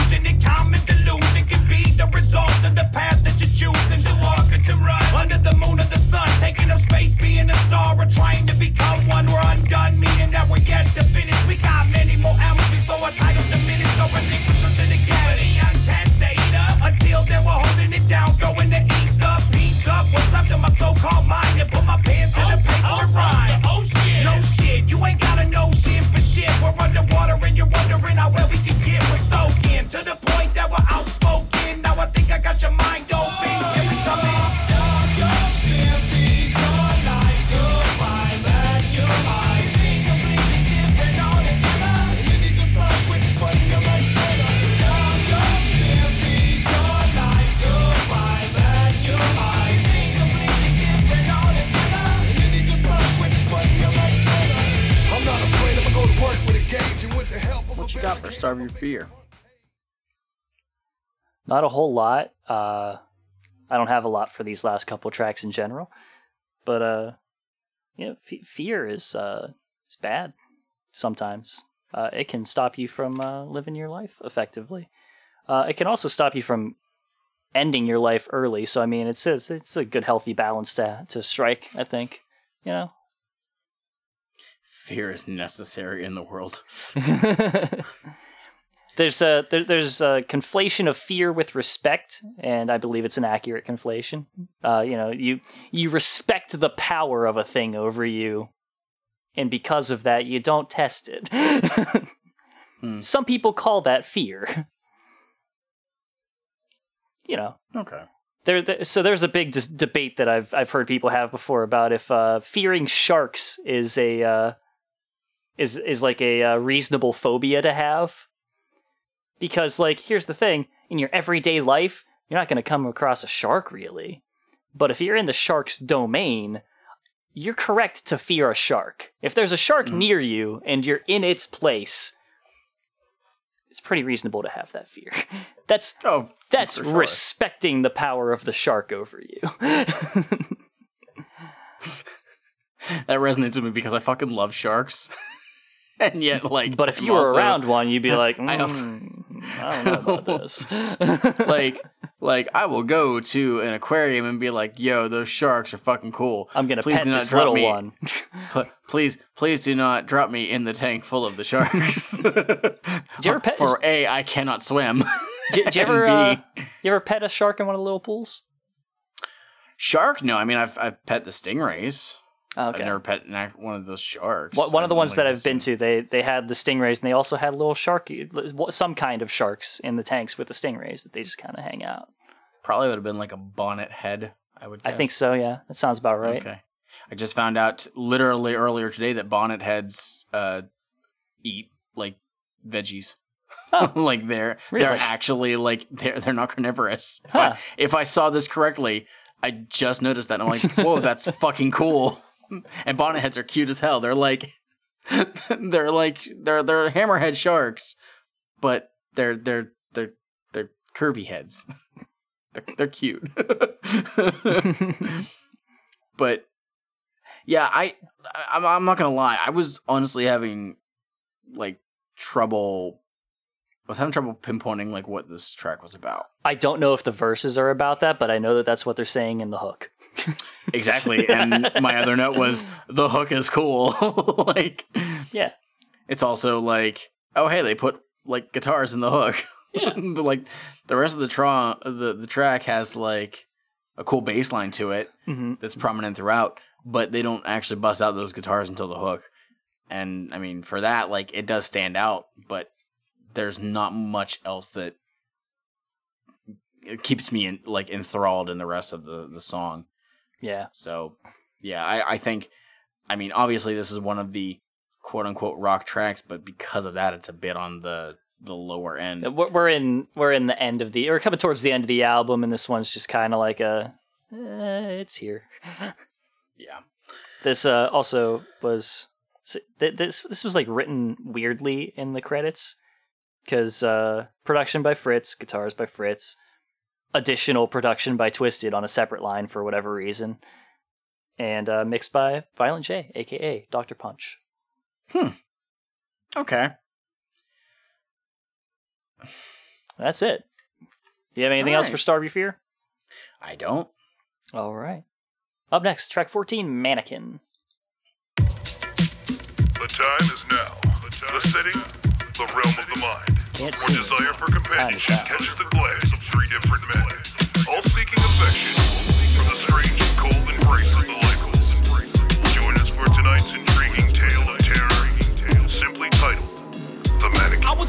some shoes and some brand new shorts and took a minute to relax over some snacks in the food court. I was halfway finished with my value meal when I spotted this little cutie with some sex appeal. I winked at her. She gave me a look like I'm a booger. I thought, bitch, I'd rather spend my money on a hooker than a bright idea. Ran across my mind. If I could swipe a mannequin, I'd have a freak all the time. No listening to her lip, no putting up with her shit, no having her act a fool the way them bitches get. So I hid in the clothes rack at Fredericks and waited until they closed, and then it was all good. I snatched this little fine ass, strawberry blonde, with her ass jutted out, but nothing but some sale panties on. Alarms rang out, I ran to the ride and stuffed my new lifeless sex friend quickly inside.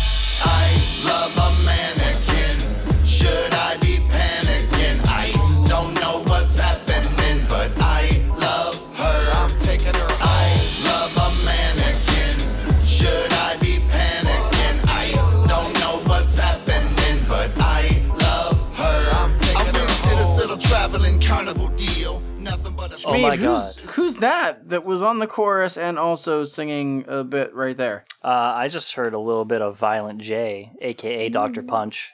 What? So.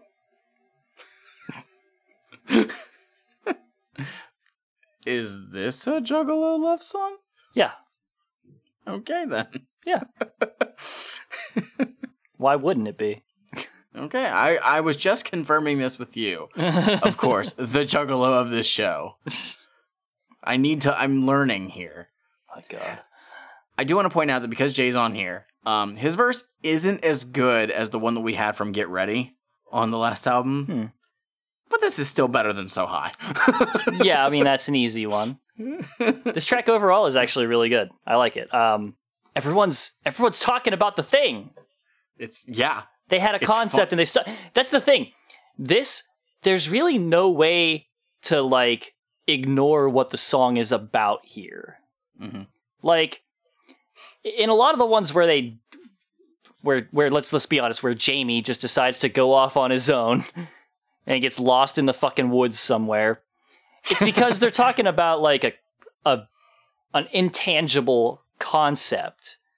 But in this one, they're like, this song is about being in love with a fucking mannequin, Jamie.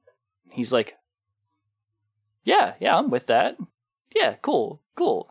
And Paul was like, okay, make your verse first so that we have the groundwork. Because if I do it first, you're just going to go off on a tangent. Like, You'll whenever- find a way. Whenever they did The Truth Will Set You Free, they're like, okay, this song's called The Truth Will Set You Free. He's like, got it. And they're like, no, no, Jamie, you don't understand. No, he's like, no, I got it. I understand. I, I can hear the title. I know what you mean. They're like, all right, Jamie.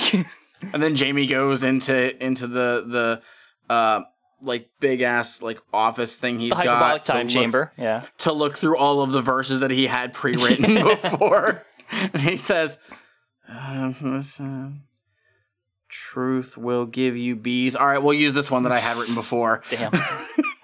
but in this one, it's like, yeah, this is about. They gave him the plot is the thing. Like it's not like a. Uh, it's not like a, this is just a general song about like what's real and what's not. What what is the truth? Like that, you could go anywhere with that.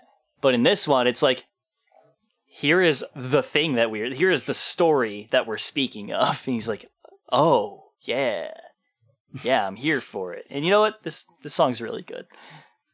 It is. It's pretty cool. It's just good. This is this is actually kind of this is closer to being an ICP song than most others.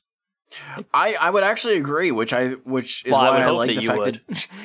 Well, I'm saying like Yeah. I like the fact that Jay is on this one because his verse sounds like if this was an ICP song. Like Yeah. clearly he's like, oh yeah, I can make something like this. This is Like- literally something that they would write about. It's something that they almost Like- probably have written about. like like Violent J has made a song about being in love with a a, barrel of toxic waste before. Yeah. I'm sure he could manage being in love with a mannequin. That's it.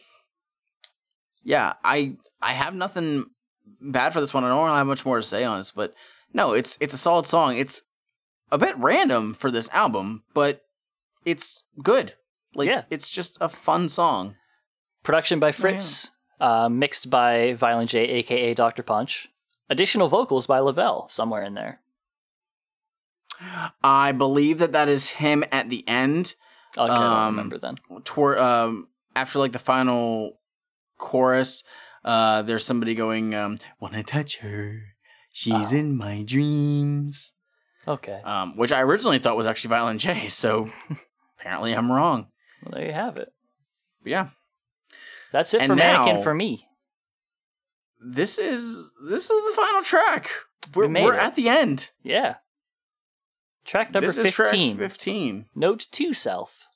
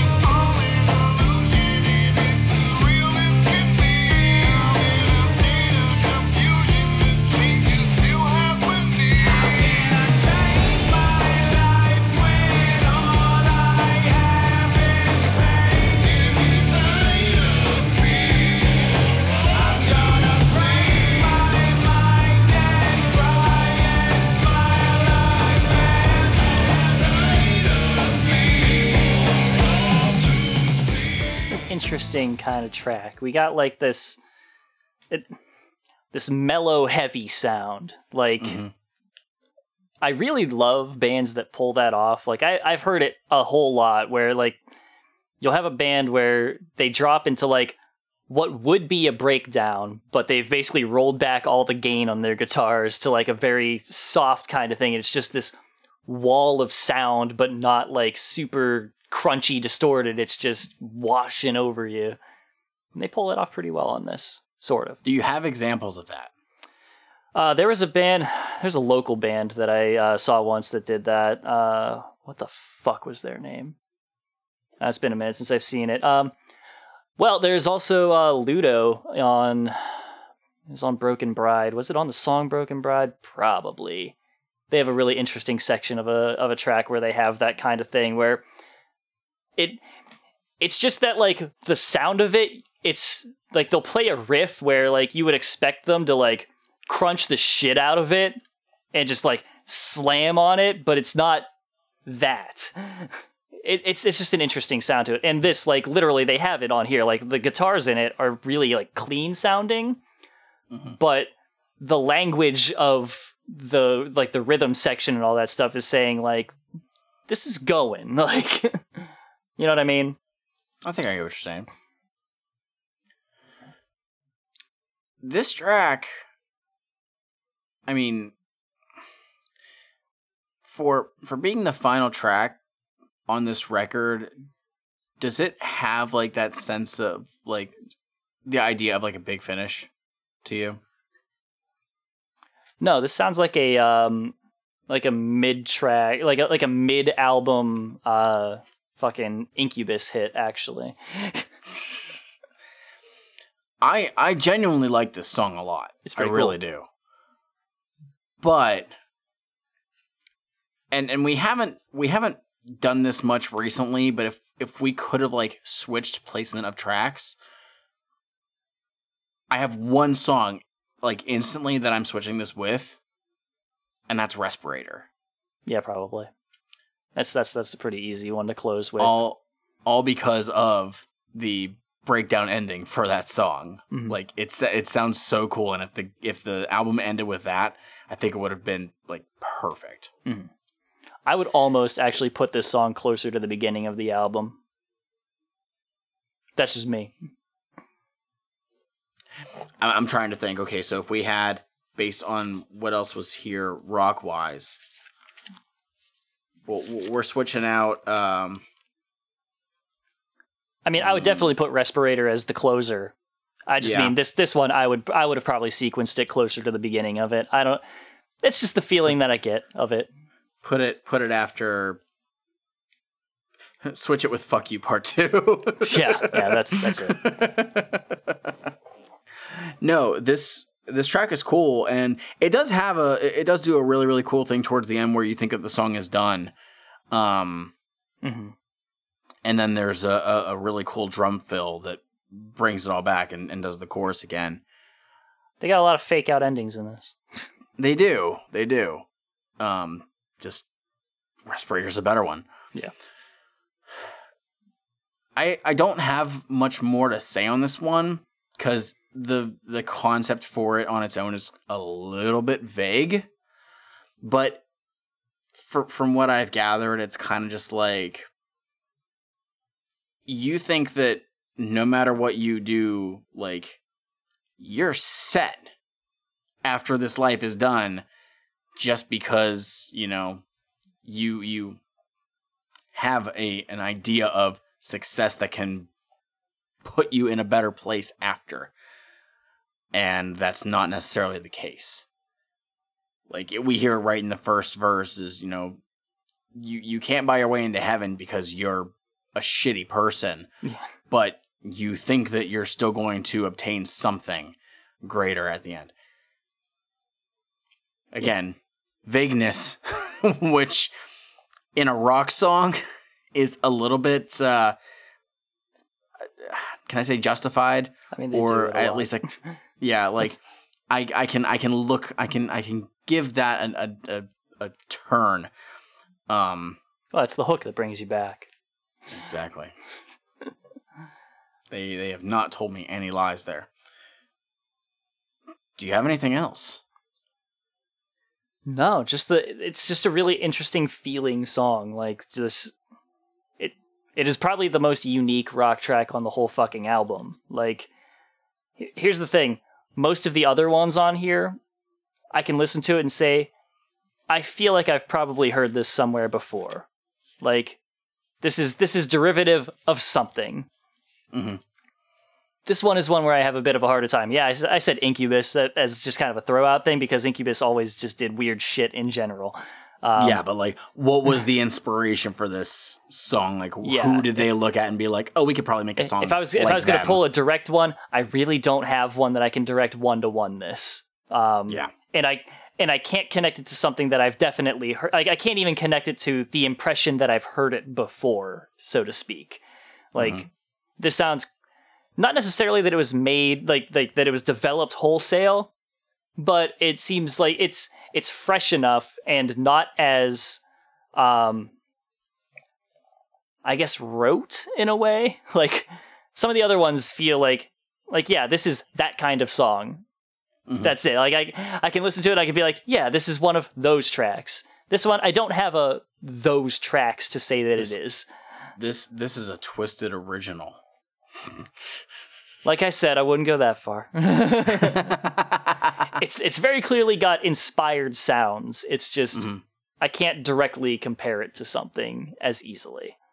makes sense but yeah, it- like, yeah, the the lyrics of it and stuff are just a whole thing of like is, you know, as as they mentioned, people living to die. Like you know, you don't actually, you're not you're not striving for a thing. You're just kind of keeping afloat until you just keel the fuck over, and that sucks.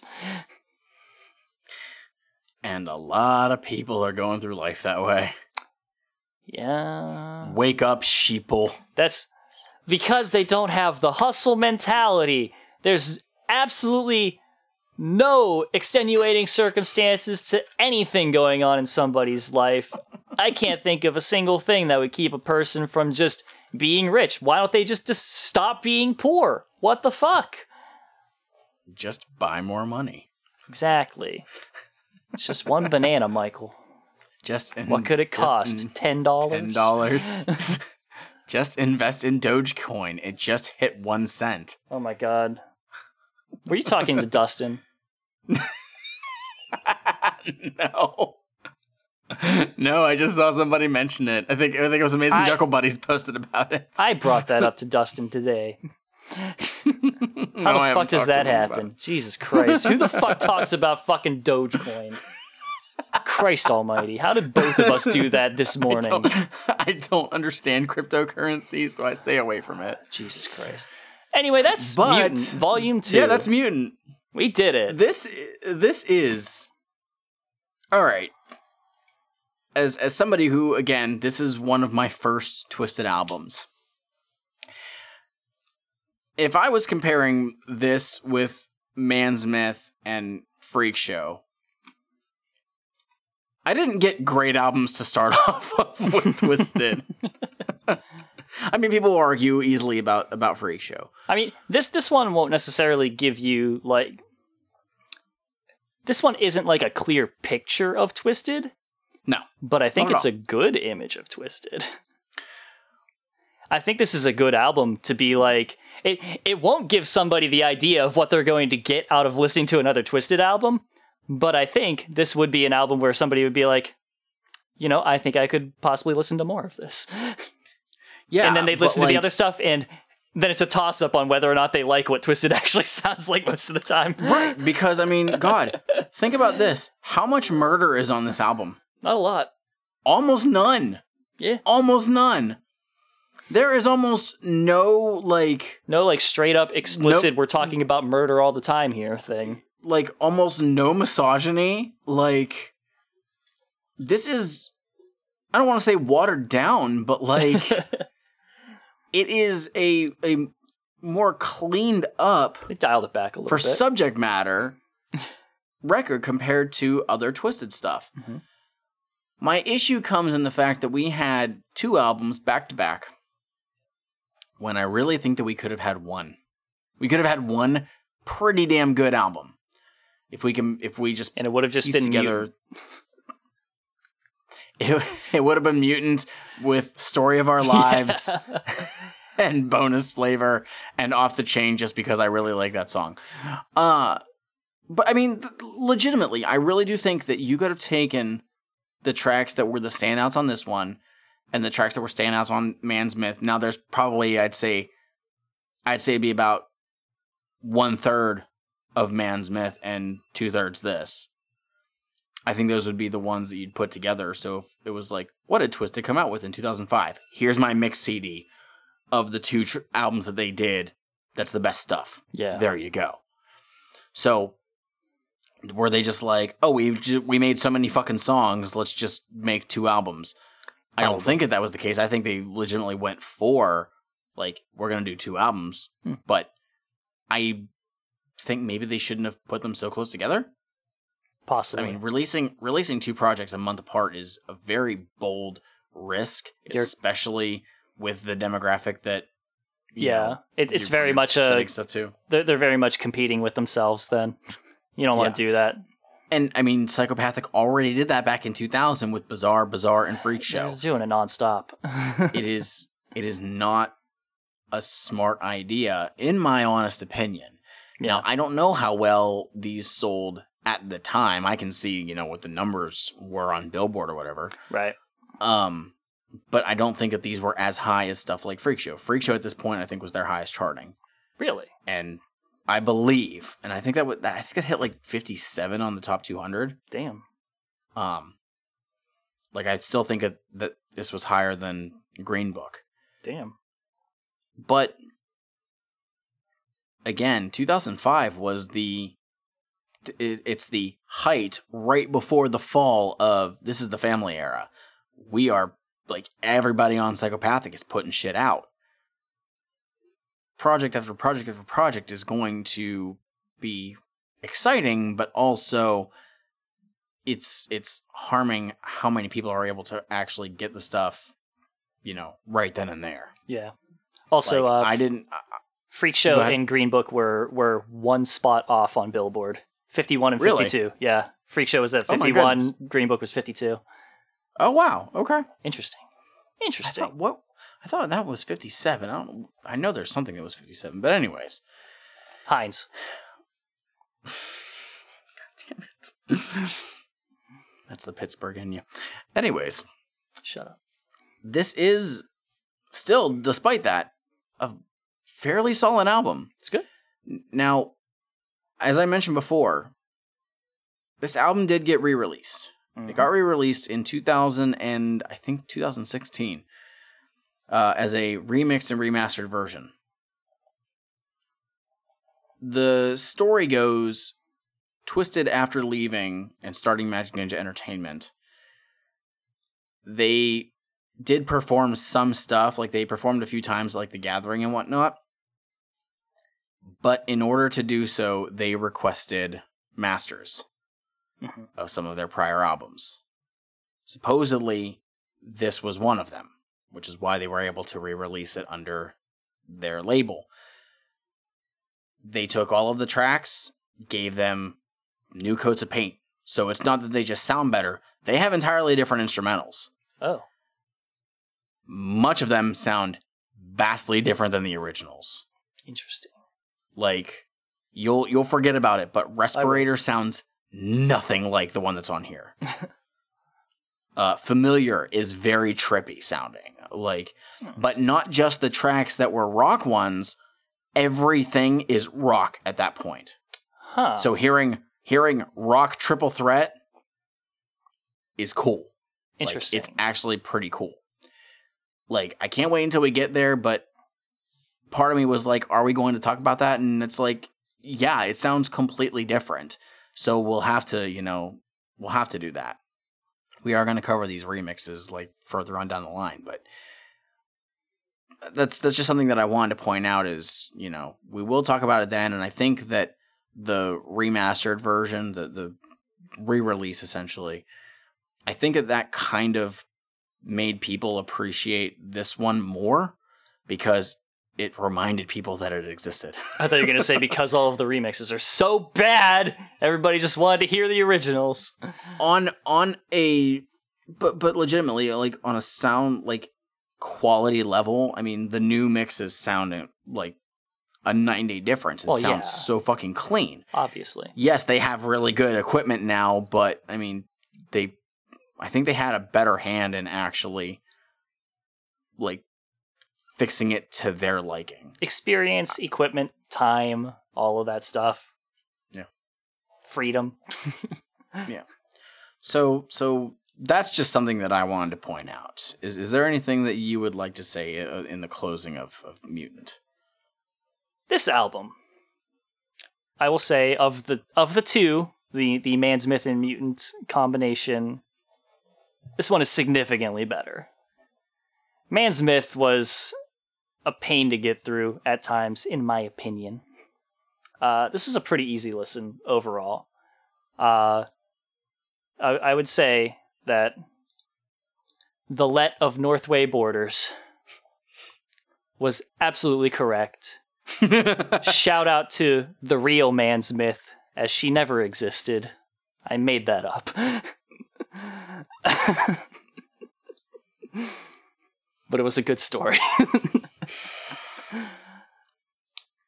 it's a good album. Uh, if I was gonna Guys, keep guys, you can't see my face right now. I'm so fucking mad. I am absolutely fucking mad right now. if I was gonna keep three tracks, I would keep familiar. I hate you. I would And the fact that I can't hear your audio right now respirator, is even better. and I would keep triple threat. I can't tell if you're talking because I actually can't hear you. Then I would get rid of I would get rid of. I can't hear you. Um, I'd probably get rid of Starve Your Fear, honestly. I gave my list of my three. I didn't hear what your three were. As you were just talking. Well, I, I said. I said them. They heard my three and the one that I'd get rid of. What do you, what would you uh Well, would I want to know. I didn't hear. what, what would you what would you keep on on this album? You're a dick. Um, this one's actually very difficult because I I liked quite a bit of these. Um, I think that my for sure like this one definitely has to stay as familiar. Mhm. Like that that song has been has stuck with me for ages. Um, I uh, fuck. There's it, it's it's it's there's three of them that are there that Uh-huh. could all be interchangeable Okay. because it's honestly between respirator, triple threat, and note to self. But I wait, honestly like those, but only two of them Yeah. can be there. you gotta pick two. I'm gonna go with. I'm gonna go with respirator.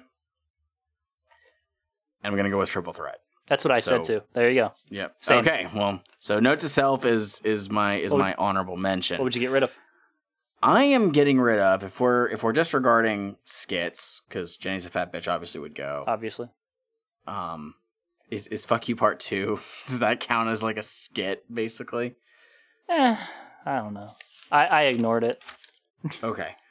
I It's up to you. You can you can call it. I don't give a fuck. It's a song. no. I think I would get rid of. It's either madness or truth will set you free. I said starve your fear. Hmm. Hmm.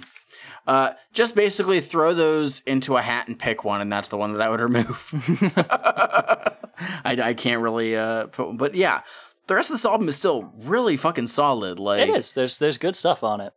It is. It is. I- Again, I, can't believe that I didn't give it that much of a thought when I was younger. But again, when I first got this album, fucking thirteen years ago, give or take, I also was not listening to a lot of rock music. Mm-hmm. So, you know, the rock that I was listening to at the time was like Def Leppard, yeah. and I'm like, this does not sound like Def Leppard. you know, actually, I mean, to be fair, I also had gotten the um, what was it? The first Rage Against the Machine album and City of Evil by uh, yeah. um, by by Avenged Sevenfold. So I was getting into some rock, but nothing that sounded like uh, what they put on here. Right. But that's Mutant Volume Two. That is Mutant Volume Two. It's Let us know your thoughts. good. Let us know your thoughts of this album. Which one did you prefer? Did you prefer Man's Myth or did you prefer Mutant? Even though they're two totally fucking different albums. How about the Gathering of the Juggalo 2005 EP? they would have already told us about their thoughts on that because that episode already dropped. Yeah, but we're also asking about this in co- in comparison to Man's Myth, so we can bring I can bring up that one if you're gonna bring up Man's Myth. that actually makes sense. It makes sense for us to compare this with Man's Myth Why? Because it's both twiztid and it drops a month apart. Twiztid is on the Gathering of the Juggalo one. They're on one song. that was less and than that a month song apart. was probably and that song was probably a fucking B side from one of these two albums. Exactly. More of a case. oh my god. Shut the fuck up. So if you want to talk to us about how I'm correct about this and tell us about the Gathering of the Juggalos 2005 EP and how it relates to Mutant and and also Man's Myth and the Green Book, uh, you can do that on our various social medias, such as our Facebook, Juggalo Judgment. our Twitter, At Juggalo Judgment. Instagram, Juggalo Judgment. and some email. Juggalo Judgment at gmail.com. if you want to, you could hit us up individually on our personal tweeters, such as mine at Schmeeve. And mine is at Mike Spawn the S E J. And if you want to hit him up on some other website, uh, there's his personal Instantgram. My Instagram is at Straight Edge Juggalo. And that's it. That's it. There's nothing else to say. Except Finish your finish your Faygos. I'm medicated, just hoping that it'll fly by. But sometimes I need to take a breath and I'll be alright. Up all night because all it is is getting to me. I know Peace out. probably wanna hit me, but breathe with me. Sometimes you stop to just take a breath. You breathe